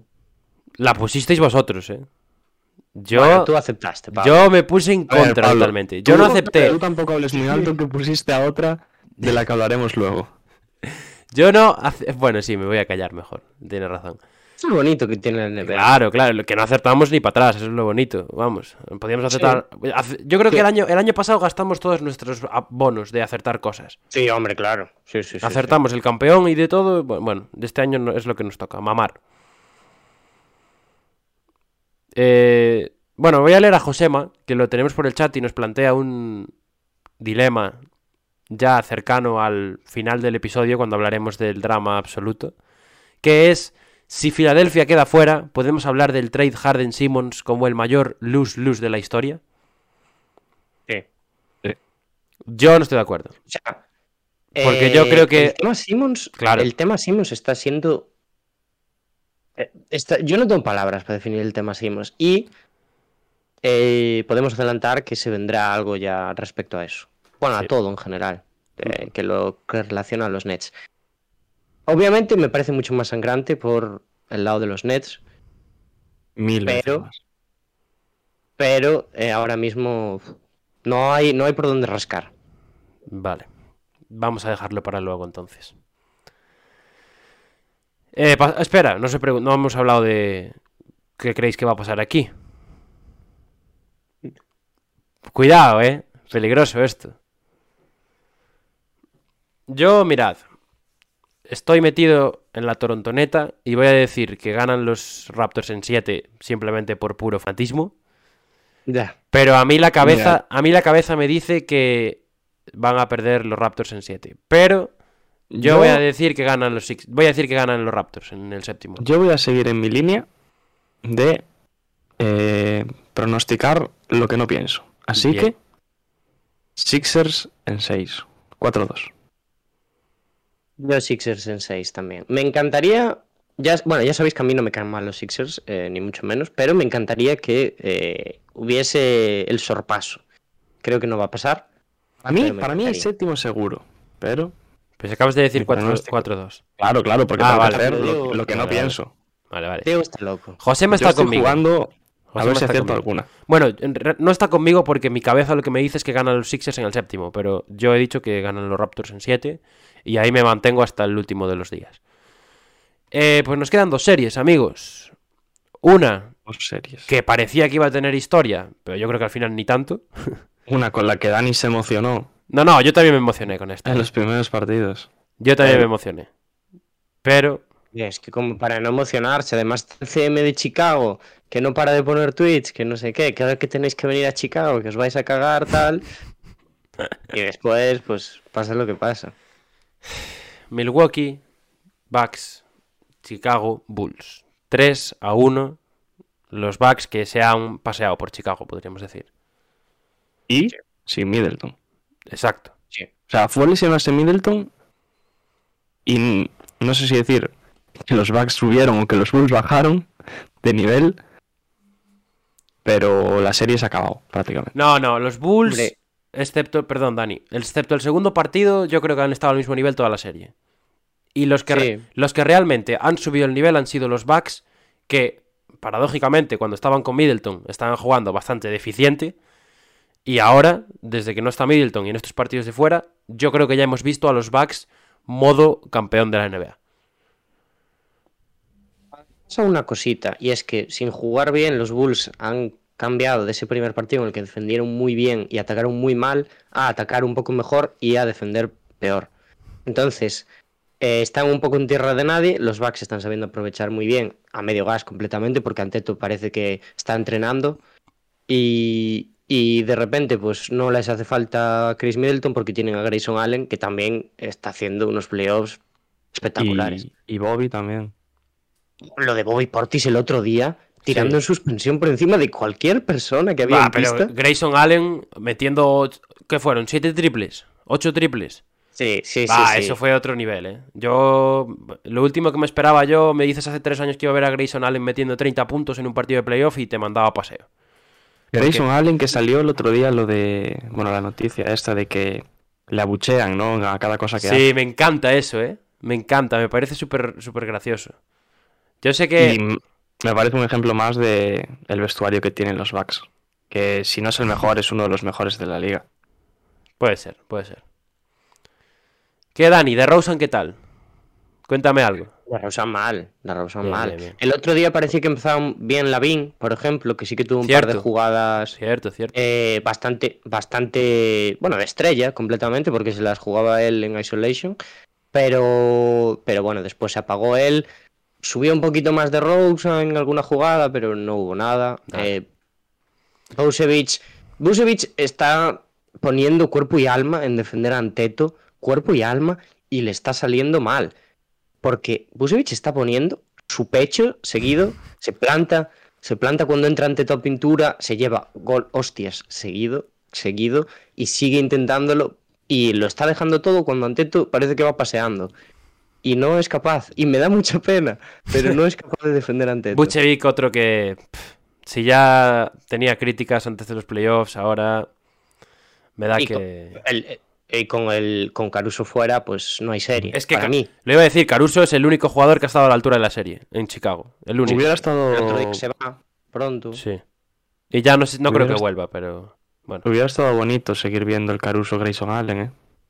Bah. Sí, sí, sí, sí. Grayson Allen eh, está muy bien, Caruso está muy bien, pero es que no hay. No, no, lo digo por el antecedente que tenemos. Sí, pero bah, eso al final es narrativa pura y dura. Al final yo creo que Básicamente. hay muy poca serie que ver aquí. De Rosen, una vez más, vuelve a demostrar que los playoffs no son lo suyo. Dale, Pablo, dale. En verdad lo estoy haciendo para picar a Dani, ¿eh? porque esto yo ya lo he dicho más veces, pero... A mí fuera de Rosa me parece muy raro el caso de Lavin este año. Ha tenido mala suerte con las lesiones. Yo creo que no ha encontrado en todo el año su mejor nivel. Ya.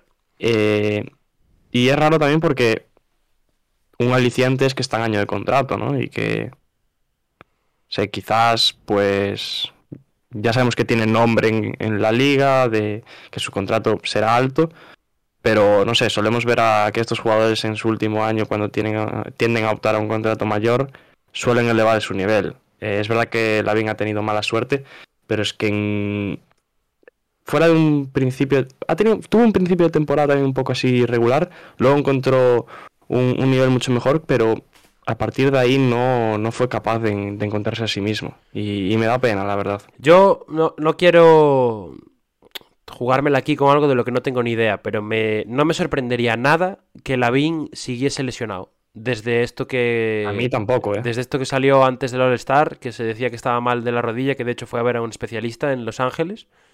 No me sorprendería que este verano igual se tenga que operar o tengan que hacerle algo. Hasta ahí, Bueno, ahí lo dejo. Ahora que sacáis el tema de las lesiones, antes no lo he comentado, pero en este último partido se rumorea que Chris Paul está teniendo problemas en la mano también. Ya que Joder. Pablo encaba los dientes, pues hombre, le dejamos ahí por lo menos... eh, a ver, a ver si es verdad eso de la Sí. lesión, pero bueno. Y el tema Lavín has- le han pasado por la derecha de Rosen, bueno, por la izquierda, ¿no? Se dice por la izquierda, es por donde se adelanta. Yo es que como no sé de coches, no sé analogías de coches, me cuesta un poco. No, Pero, pero el caso es que ha perdido el estatus de estrella. Sí. Y, y en año de contrato, eso es una putada. A ver, se lo seguirán Pero- dando, ¿eh? Todo el dinero del mundo. Cualquier equipo. Bueno. La cosa Bueno. es, veremos si los Bulls. Pero, para que veáis que yo no soy oportunista, voy a decir que hay una compra de camiseta NBA que me he hecho, porque ahora que llega el ¡Ojo! veranito tal, Para sacar bíceps. Es, De los Bulls, es de. No, Dani, no. Dani, No, no, pensé no, que ibas a decir. Lavín y me Del fraude no, Dani, del fraude no. ¿Cómo, cómo, cómo va a ser Lavín, hombre? Yo, jugadores carismáticos, no Lavín. No, jugadores que no saben Jugadores lo que, que es no una final de conferencia. Ya, ya, ya, ya. Jugadores fracasados. No, Dani. Mira, por, por, que Kevin Durant robó menos partidos que DeRozan en playoffs. por, Porzingis, eh, ¿qué más camisetas tienes? Kyle Guy, DeRozan, to- La verdad que todos Allen fracasados. Iverson, o yo sea. soy un, un derrotista. Sí, sí.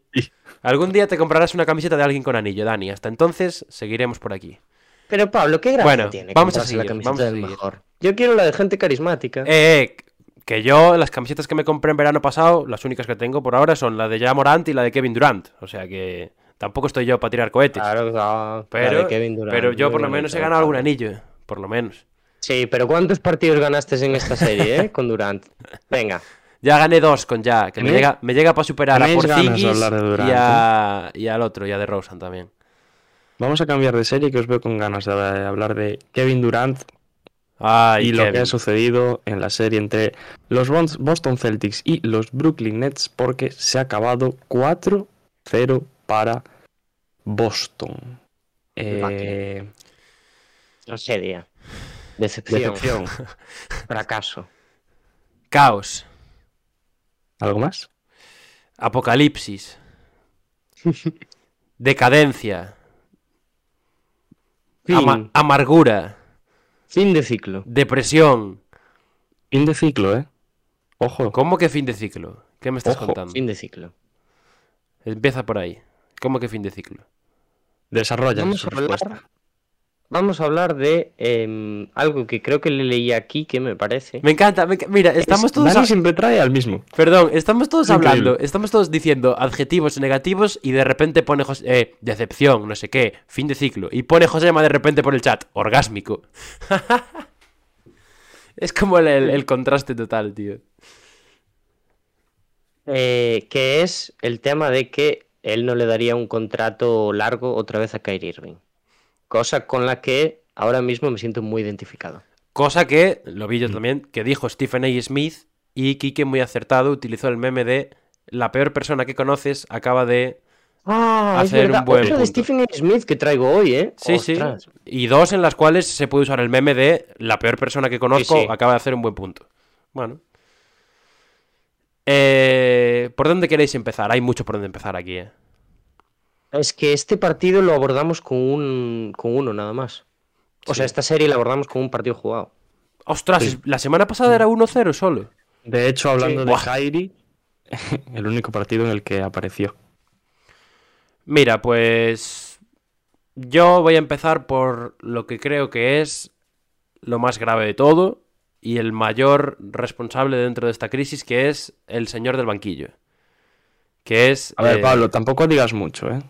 Yo no estoy de acuerdo. Si vamos a hacer algo sobre Brooklyn, tampoco te excedas. No, no, yo empiezo y voy a Yo criticar estoy de acuerdo. a Steve Nash. Vale, pues me gusta, pues vamos a hablar entonces. Porque, eh, por cierto, un saludo a Rocky Sisa, que es la primera vez que participa en el chat. Bienvenido, pone buenas, buenas. Y llega para el, mejor momento, para hablar de los Nets, vamos. Yo creo que el mayor responsable de la crisis es Steve Nash, porque los Nets ahora mismo son un equipo de pachanga.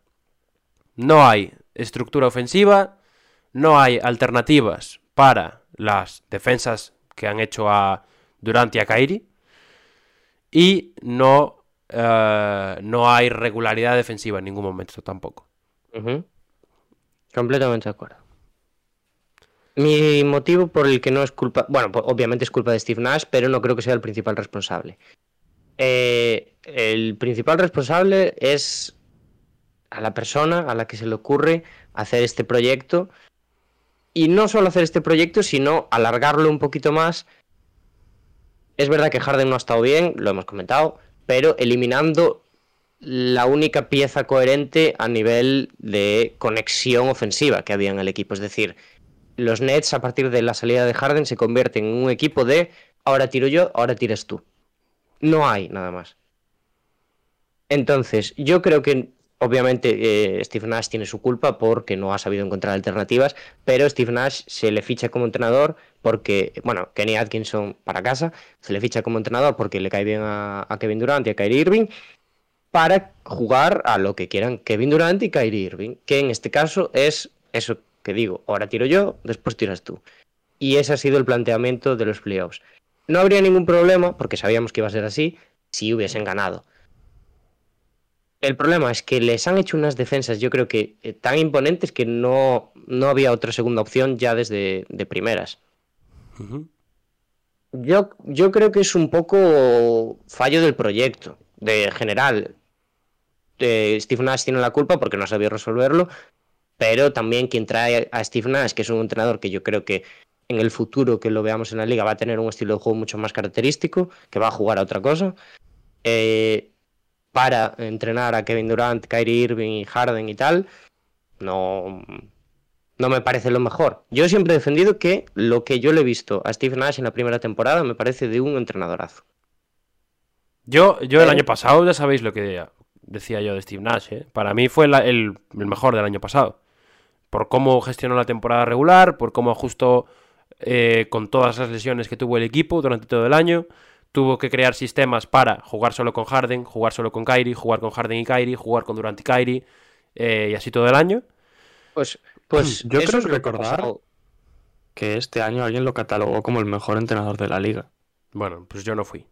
Ya, bueno, eso también Claro, es. son es palabras bastante. mayores. Pero- eso, pero- Pero lo que ha pasado en los Nets este año, durante, eso, durante toda la temporada, ha sido una tragedia. Es decir, Kevin Durant lesionado, Kyrie Irving no quiere jugar, bueno, no quiere vacunarse tampoco, eh, juega después mitad de los partidos, la otra mitad no. eh, Harden se enfada, los Nets deciden traspasar mitad de su proyecto por un tío que llevaba sin jugar una temporada, que no ha querido jugar tampoco en estos playoffs. Es, es, es terrible lo que ha pasado en los Nets. O sea, Cierto, nosotros porque somos muy punto, eh. optimistas y confiamos mucho en Kevin Durant, pero Pero porque teníamos parecía razones. que se veía venir. Sí. Si no hubiese sido Kevin Durant y hubiese sido cualquier otro jugador, no habríamos sido tan optimistas. Pero, pero es que teníamos argumentos para pensarlo. Y de hecho, hasta, hasta la misma serie de esta serie, teníamos, seguíamos teniendo argumentos. Porque lo- las Sí, fases que Kevin Durant jugó la temporada regular fueron los mejores tramos de Brooklyn Nets. Y de hecho, el equipo se vino abajo y se metió en play-in durante los dos meses, dos meses y medio que Durant estuvo lesionado. O sea que, lo de Durant, pues bueno, no, no te lo puedes esperar, ¿no? Pero al final si pasa tienes que estar preparado también. Y yo creo que no se habla mucho de esto, pero yo a Durant lo he notado cansado toda la serie. Sí, sí, sí. Muy cansado. Es verdad que usaban la excusa esta, yo, a mí me parece una excusa completamente, y que no ha venido por parte de Durant, desde luego, eh, de que eso, que bueno, que los dos estaban muy cansados y tal, cuando Kyrie ha jugado 30 partidos y Kevin Durant también se ha perdido mitad del año. Mm. No, yo estoy A de ver, acuerdo ahí también. Yo, yo fuera de las críticas a Brooklyn, creo que tampoco hay que quitarle el mérito, que es un meritazo de lo que han hecho los Boston Celtics. Eh, No, no, Principalmente- todo lo contrario. Principalmente teniendo en cuenta esas defensas eh, que le han hecho sobre todo a Durant, pero también en ciertos momentos a, a Kyrie Irving, que han hecho lo que, que lle- lleguemos a este punto en el que la serie ha acabado 4-0 y que estemos hablando de Durant, Kyrie, Nash y el proyecto de los Nets. Eh, en ese punto en el que estamos, eh, hay que hablar, yo creo, de un hombre que se llama Jason Tatum y que ha dado un paso adelante total y se ha consagrado como Sí. una superestrella Mira. de la liga. Por si alguien tenía dudas, es el mejor jugador de su equipo. Que a principio de temporada recuerdo que incluso se debatió sobre esto Aquí mismo, de hecho. aquí mismo. sí, sí. Y había Hay que opiniones dispares, eh, Hay que similares, pero, pero algo dispares. También, muchos palos a Kevin Durant últimamente, pero lo de Kyrie es demencial. O sea, no puede ser que una estrella del calibre de Kyrie Irving se vaya de una serie tan fácilmente. Y luego la defensa élite y colectiva de Boston Celtics es perfecta, prácticamente. O sea, Miami Heat y, y- y Boston Celtics son dos equipos que a partir de su defensa están haciendo que sus series Sí. eh, sean prácticamente impecables. A Miami le robaron un partido, a Boston fue 4-0. Eh, Vamos a. Os hago la última pregunta sobre Nets, porque creo que los tres queremos dejarlo de Nets para el próximo día, mejor, ¿no? Y hablar más en profundidad ahí de todo lo que pase con este equipo. Y os hago la última pregunta de Nets. Tema Ben Simmons. Parecía que iba a jugar este partido. Yo, El yo os otro dije, día- no va a jugar. El otro día se levanta con dolor en la espalda y no juega. ¿Qué me decís? Esto lo comentaba ayer Andrés Monge en la retransmisión del partido. Decía que habían entrenado los Nets eh, un 3 para 3 y Ben Simmons se había visto bien. Y después de ese 4 contra 4 que habían hecho, posteriormente Ben Simmons vuelve a tener molestias en la espalda justo antes de el Elimination Game que iban a jugar los, Yo los Brooklyn creo que no sabemos la verdad. La verdad es que no ha querido jugar. Yo no estoy de acuerdo. Yo tengo mis dudas. La verdad es que no ha querido jugar. Mm, Yo creo que ha sido una decisión de equipo. Yo también. Yo no digo, yo no digo eso, que eh, el equipo tampoco quisiera que jugara, pero Exacto. mi idea, o sea, ahora mismo es que él no ha querido jugar en ningún momento. Pero mi pregunta es, ¿por qué no iba a querer jugar? Yo creo que yo no ha estoy- jugado. ¿Qué? Yo eh, te voy a decir una cosa. no A mí me jugado? parece que Ben Simmons gana más sin jugar que jugando. Yo no estoy de acuerdo Yo con no eso. estoy de acuerdo. Yo creo que Yo ganaba creo que más tiene jugando. mucho que demostrar en pista Ben Simmons. La gente se está olvidando de lo bueno que es Ben Simmons. Sí, y por eso precisamente yo Y- creo que no se ha borrado de este partido. Yo creo que sí. Yo, es que creo que si, si Ben Simmons juega ayer no hubiera demostrado lo buen jugador que, que es. Entonces por eso creo que ha decidido no jugar. Mm, Yo creo que no, ¿eh? Yo creo que si Ben Simmons juega ayer se nota y mucho. Que Yo no digo que Mm, fuera a no ser sé. diferencial, ¿eh? Porque tal y como estaban las cosas. Pero. Hombre. Mejor que. No sé, otras opciones que tienes para defender a, a Brown y demás. Que es quizás lo que más te estaba fallando. Porque Brown, cuando querías, iba para adentro. A Tatum a veces lo tenías con Durant y tal. Pero el resto. un desastre. Yo creo que podría haber hecho algo. Yo creo que la decisión eh, de no jugar ha llegado por las dos partes. Ben Simmons ha dicho sé. me y el equipo ha dicho bueno, tampoco me apetece que juegues. Claro. Y así uno a otro, al final llegaron a un acuerdo. Se lavan entre comillas un poco las espaldas, aunque quedan fatal. Y nada, 4-0 y para casa. Venga. Yo es que sigo sin ver el motivo por el cual no le hubiera venido mal jugar, la verdad. Entonces quiero creer que algo hay ahí. Es cierto que se ha llevado con mucho secretismo el tema de su estado y de si está cómo está físicamente, cómo está mentalmente también, que es otro tema que se comenta mucho y demás. Pero es eso. Yo no no veo motivos para que se haya borrado. No creo que haya un motivo principal por el que no debería haber jugado ayer. Así que yo por ahora pues no me queda otra que creerme un poco la palabra de los Nets y que hay dolor todavía y que no estaba para jugar. Lo que sí es cierto también es que ayer no se le vio en el banquillo del Barclays. Que es otro aspecto que yo creo que es importante también. Ayer, eh, bueno, empezaron a salir, ya sabéis cómo va esto, cuando los equipos empiezan a perder salen las cosas, pero se comentó lo de que en el vestuario había cierto malestar por cómo actuaba Ben Simmons dentro de la organización. Pues ya empezamos otra vez. Joder. De que se comentaba que, bueno, que andaba como si fuese Michael Jordan, ¿no? Decía. Sí, sí, pero eso salió hace un tiempo ya, ¿eh? Eso no es de ayer. No, no, salió hace dos días. Yo vi hace una semana o así, cuando se suponía que estaba recuperándose modo Dios, salió una información en no sé dónde de que la confianza de Ben Simmons estaba más alta que nunca y que sí que decían eso, que Sí, sí, parecía Michael eso Jordan. Eso es otra cosa. Bueno, ya, también depende del contexto en el que leas la información. Y ahora tendrá otro No, contexto no, diferente. Salió otra información distinta. No sé, entonces no, no hablo. Y Boston, bueno, habrá, que, Eh, habrá, habrá que hablar algo de Boston, ¿no? Antes de seguir, eh, Dejamos vamos a comentar lo que nos dejan por el chat. Ah. Josema nos dice que Durant quería jugar con su colega y un entrenador con mano blanda. Pues ahí lo tienes, bajo. Eh, lo de Nash es simplemente circunstancial. Y luego Rocky Sisa nos dice que Nets y Lakers tienen el mismo problema, salvando las distancias. Tienen entrenadores atados de manos por la importancia y ego de sus jugadores. Muy de acuerdo con los dos comentarios. Sí, yo también. Mm, La diferencia, Eh. sobre todo del, del comentario de Rocky Sisa, el último, es que seguramente a Nash el estar atado de manos de sus jugadores no le cueste el puesto. La diferencia. No, no, de bueno, hecho. se, se ha comentado mucho eh, eso. Han dicho que no, no, pero dicen que, que se queda. que los Nets están muy contentos con Nash, eh. Sí, sí, sí. Por eso lo digo. Lo, lo valoran mucho. Sorprendente, ¿eh? Que en este tipo de equipos también confíen tanto en un entrenador. No, y, de- y después de esto, que yo Claro, creo que nadie se lo esperaba.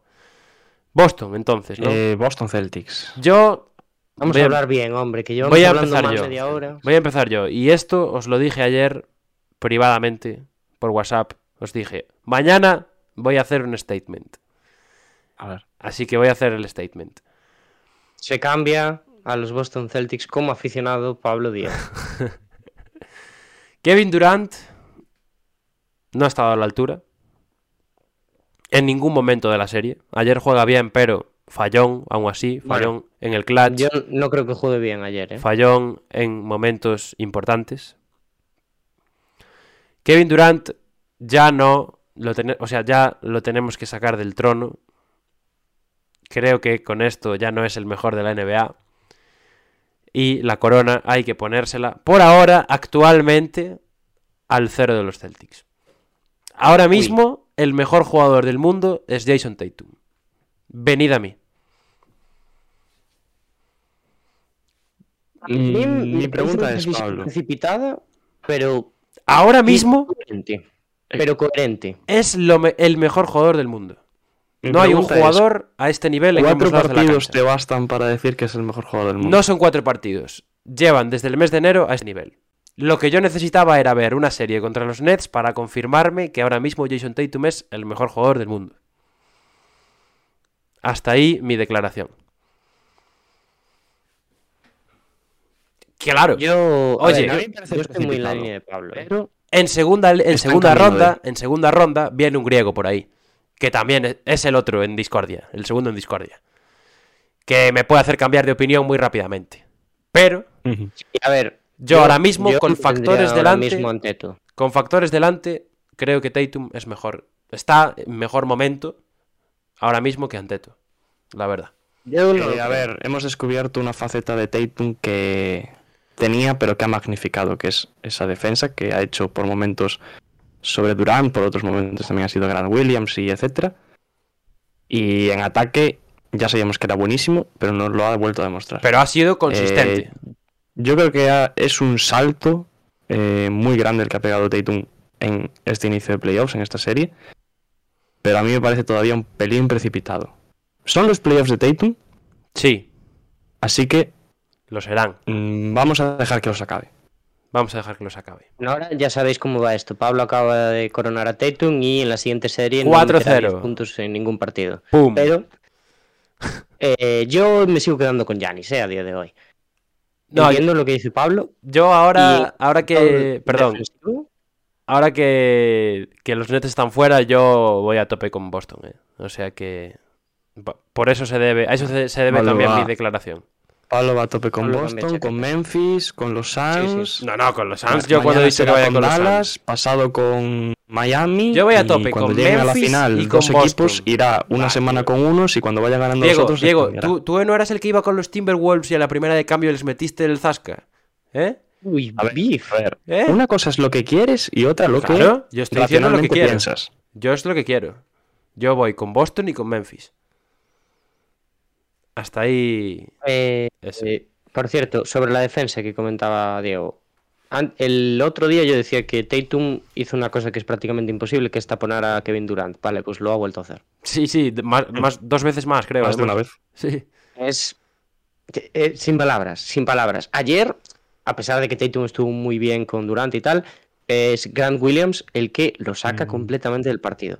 Kevin Durant hace un partido decente para ser Kevin Durant, un muy buen partido para cualquier otro jugador. Yo ayer creo que estuvo bastante acertado, se le veía que no llegó a entrar en ningún momento, eh, pero por lo menos sí que lo intentó, que era lo que le pedíamos después de esos dos partidos en los que prácticamente no había tirado y tal. Peleó todo, eh, todas las jugadas, no se sentó prácticamente en ningún momento, pero Grant Williams le hizo perder varios balones otra vez a Kevin Durant y estaba completamente desconectado. Lo tenemos ahí en pantalla. Media de cinco pérdidas por partido Durant. Sí, eso, fue, eso ha sido lo peor. ¿eh? Muy doloroso. La toma de 15 decisiones, la toma de decisiones de Durant ha sido lo, lo más doloroso de ver en toda la serie. Sí, sí, sí. Pero es que el problema es que Durant, ya sabéis que se encuentra muy cómodo en este tiro de media distancia, que da igual cómo lo tire porque lo va a meter siempre, pues en estas series eh, ha estado muy mal en ese tiro, en su especialidad. Y ayer que Kevin Durant sí que lo intenta porque sabe que no hay otra, que va a tener que, que bueno, que como si se tiene que tirar 50 tiros porque los hay que tirar, Kyrie Irving decide otra vez esconderse. Y no venimos a hablar de lo malo, ahora, ahora estamos hablando de lo bueno, pero lo de los Celtics otra vez, todo es genial. Absolutamente todo. Sale después también Robert Williams, está tremendo. eh, Al Horford, pues haciendo cosas de Al Horford. eh, Marcus Smart, que otra vez, porque los Nets Smart, eh, por carecen favor. un poquito de esa defensa de perímetro, hace lo que quiere también, metiéndose hacia adentro, metiéndose hacia afuera. Ayer hay un par de jugadas de los Celtics también que juegan eh, rapidísimo moviendo el balón, tremendo. Eh, y bueno, y Jalen Brown, que ha hecho muy poquito ruido en estas series y ha estado brillante, ha estado de 9, 9 y medio. Totalmente de Pero no acuerdo. sé- ¿eh? Eh, sí, yo también. No sé si visteis eh, en el final el momento en el que Horford está abrazando a Jalen Brown, porque poco más y se come a Smart en, en la jugada esta en la que falla el- la entrada a canasta y luego lo arregla Horford. Es que hay, hay cosas en Boston que son las cosas de un equipo que está en éxtasis total. O sea, Sí, sí, sí. los 3-4 triples que mete Horford ayer son cosas de equipo en... Bueno, y Grant Williams y también. de Grant Williams. Son cosas de equipo que está en el tope, que está en la cima de la montaña y que ahora mismo va a 200 por hora a por el campeonato. O sea, Sí, que bueno. eh, que si sacasen un jugador de la G-League que jugaría bien también Sí. y no desentonaría. Ahora viene la prueba definitiva, que seguramente será el campeón en la siguiente ronda. Y ahí será donde los veremos si de verdad están al, al nivel de luchar por un anillo. Pero yo es que ahora mismo me los tengo que creer, ya os lo digo. Sí, vamos a ver si eh, cambiando un poco el tipo de jugador que le viene a Tatum, ¿no? Porque ahora va a ser alguien mucho más físico y tal, a ver Sí. si es capaz de aguantarlo. No tan bien, porque creo que va a ser imposible aguantar a alguien tan bien como ha aguantado a Durant, pero por lo menos bastante. Bueno, a ver, a ver ahora Robert Williams. También. Eh, Por cierto, a, a los Celtics hasta le ha venido un poquito bien lo de Robert Williams, ¿eh? Porque ahora han activado a, a- a Grant Williams. Y a Thais. Thais es- también en la serie de Thais es bastante también está. Muy infravalorada la serie de Thais. Ahí estáis. Sí, sí, sí. Os iba a decir, eh, en cuanto a primeras rondas, el este pues ha estado un poquito más claro que el oeste, pero está yo creo que mucho más emocionante de cara a lo que se viene. Tú dale tiempo. Porque Dale. hay más, hay más cabezas aquí. Tú dale tiempo que la- el bombazo aún está a dos partidos de que llegue. Y va a ser en Toronto. Chan, chan, chan. También es verdad, también es verdad que eh, a pesar de que los Celtics han dominado todos los partidos, han sido partidos ajustados y que los Nets Sí. se podrían haber llevado alguno y hubiese cambiado bastante, sobre todo el primero, ¿no? Pero hubiese cambiado bastante el rumbo de la serie. Yo diría que solo el primero. Porque los otros, aunque hayan estado igualados. Lo último casi se lo llevan también. Sí, pero la, la sensación en los otros tres ha sido de.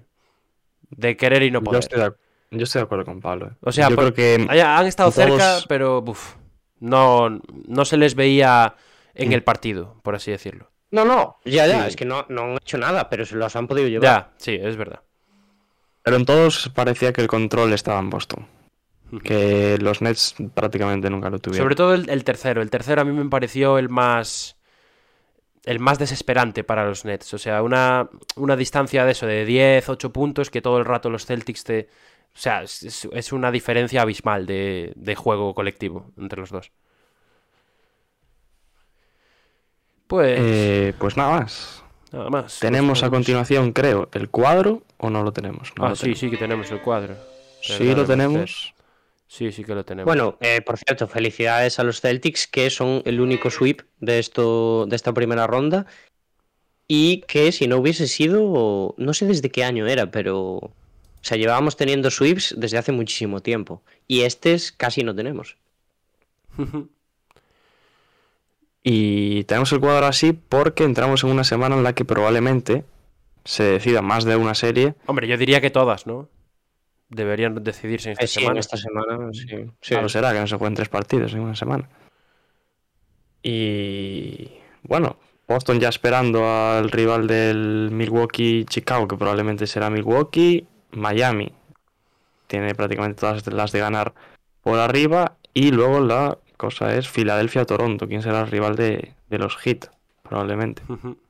Y en el oeste, mm, Phoenix y New Orleans, de momento están empatados, se, se enfrentarían al ganador del Dallas-Utah, que ahora mismo comandan los Maps eh, 3-2. Eh, Warriors tiene prácticamente sellada su clasificación 3-1 sobre Denver, que se enfrentaría al ganador de Memphis-Minnesota, que también va 2-2. Más igualado el oeste en este, en este caso. Sí, no, estaba buscando, no sé si sabríais decirme cuándo empieza la siguiente ronda. Es decir, cuándo jugaría Boston el primero. A ver, dependerá de la Mm, serie, lógicamente, pero pongámonos, en el caso de que Milwaukee gane hoy, ¿cuándo empezarían? ¿Empezarían ya? ¿Esperarían un poco más? No sé cómo, cómo va eso. Bueno, No, creo que se Creo que puede hay- jugar creo que una hay se- fechas, eh, mientras no ha acabado otra, ¿eh? Se, se puede jugar. Bueno, pues ya, ya lo miraremos. Eh... Poquito más, ¿no, chavalitos? El lunes 2 empezaría Ah, amigo, pues fíjate. Sí. Bueno, empezaría. Me refiero, los ult si algún partido llegas al séptimo, el último partido de primera ronda sería el domingo. Ya. Ah, bueno. Vale, vale. Que serían o el Denver Warriors, o el Minnesota Memphis, o el Chicago Bucks. O sea, el Minnesota Memphis. El Minnesota Memphis. Vale, vale, muy bien. Si no, pues sería el sábado, donde hay otros posibles séptimos, y así sucesivamente. Muy bien, muy bien. Pues poquito más, ¿no? Esta semana que tenemos, gente. Pues, En esta semana tenemos eh, episodio para hablar de los Nets. Y igual hacemos uno así de cosas varias, porque este domingo al final lo hicimos. Sí, para el domingo habrá que hablar del, del rookie del año y del jugador más mejorado. Cuidado y con eso. de la destitución de un entrenador. Exacto. Y de el comienzo de la búsqueda de otro. Bueno, la destitución de uno y la no confirmación de la renovación de otro. Podríamos decir, ¿no? A ver, po- podemos decir nombres, ¿eh? Sí, Borrego y Gentry. Así lo sacamos rápido. Dani, debe estar viendo una peli o algo porque se ha quedado así ya. Ah, de no sé Dani, lo que, ya lo se que ha respondido. ¿Cómo? ¿Tú qué? ¿Me dejas, ¿me dejas hablar, Diego? no? Tranquilo, tranquilo. ¿Qué Eh, no sé si habéis visto que le ha respondido Kevin Durant a Charles Barkley. Ah, no, pero le ha respondido en que en Twitter, supongo. En historias de Instagram. ¿Grabadas por él? No, es una foto. Vale, pues Mm. la puedo poner si quieres. La voy a buscar. Pon el link en el chat, Dani. Nada, pongo la foto y, y ya la, la busco. Por cierto, gracias a Rocky Sisa, que ha estado ahí en el directo escribiendo por el chat y nos acaba de seguir hace un minuto. No ha saltado la, ale- la alerta, no sé por qué. Así que muchísimas gracias y esperamos que te quedes con nosotros. A ver, Easy Money Sniper. Es una contestación a lo de Bass Rider, que le llamaba por No. eh, en, en la retransmisión. No. No, vale, a ver, Pablo, no lo voy a, Pablo, que lo quiero ver. no voy a poner las fotos. Las pongo, Diego. No sé si se puede poner o no. No sé si las. No sé si las podré poner tan rápido como yo creo que las puedo poner, pero lo voy a intentar. Si no ha pasado por el chat. Mm, ya, pero es que es una captura esto. Nah, no Pues puedo. voy a entrar. Voy a entrar en Voy a compartir pantalla, voy a compartir pantalla. Voy a compartir pantalla que acabo antes. A ver, a ver si se ve. ¿No se ve? Ah, vale, pero tengo que darle aquí. Ahora se ve. Ahora se ven, ¿no? Vale, Pedimos es, perdón a la gente que nos esté escuchando en plataformas esta es de la audio. foto, esa es la primera. Esta de aquí. Se ve un poco de lado, pero es la primera. La estás viendo, ¿verdad. Diego? La estoy viendo. Es una foto de Charles Barkley con Scottie Pippen y Hakim Olajuwon en Houston Rockets en los años finales de su carrera. La siguiente es otra igual, solo que con Clyde Drexler en vez de con Scottie Pippen. Después, una foto con, bueno, con el equipo de los Sixers cuando él no llegó. he visto, ¿eh? Esta es con, con Dr. ¿Y qué J, pone arriba? Moses Malone y demás. Pone, ¿dónde estaría Chuck sin los big homies? Sin los, sin los chicos grandes, por así decirlo. Y la última foto es aquí con, con Julius Erving y este, si no me equivoco, es eh, Morris Chicks, puede ser. Buenos Me suena. bigotes, ¿eh? Me suena.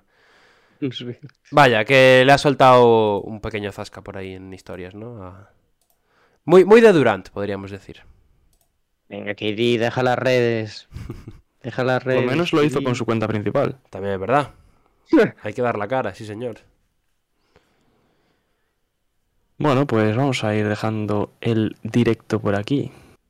Pues sí, Antes de nada, no sé si queréis hacer alguna raid a algún canal. podemos despedir primero y luego hacemos una raid, como siempre. Exacto.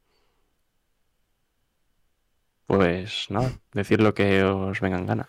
Nada, eh, como siempre, bueno, hoy había que dar la cara, lo dijimos al principio, creo que hemos dado la cara. Eh, nuestros brackets ya se han ido a tomar por saco, esperamos que los vuestros no. Eh, aunque creo que muy poca gente habría puesto un 4-0 de Boston, sinceramente. De hecho, Pablo, tu campeón a tomar por saco. Sí, mi campeón, de hecho, a tomar por, por saco ya. Así, así funcionan las cosas. Eh, y nada, que esta semana vienen cositas, hablaremos de los Nets más en profundidad.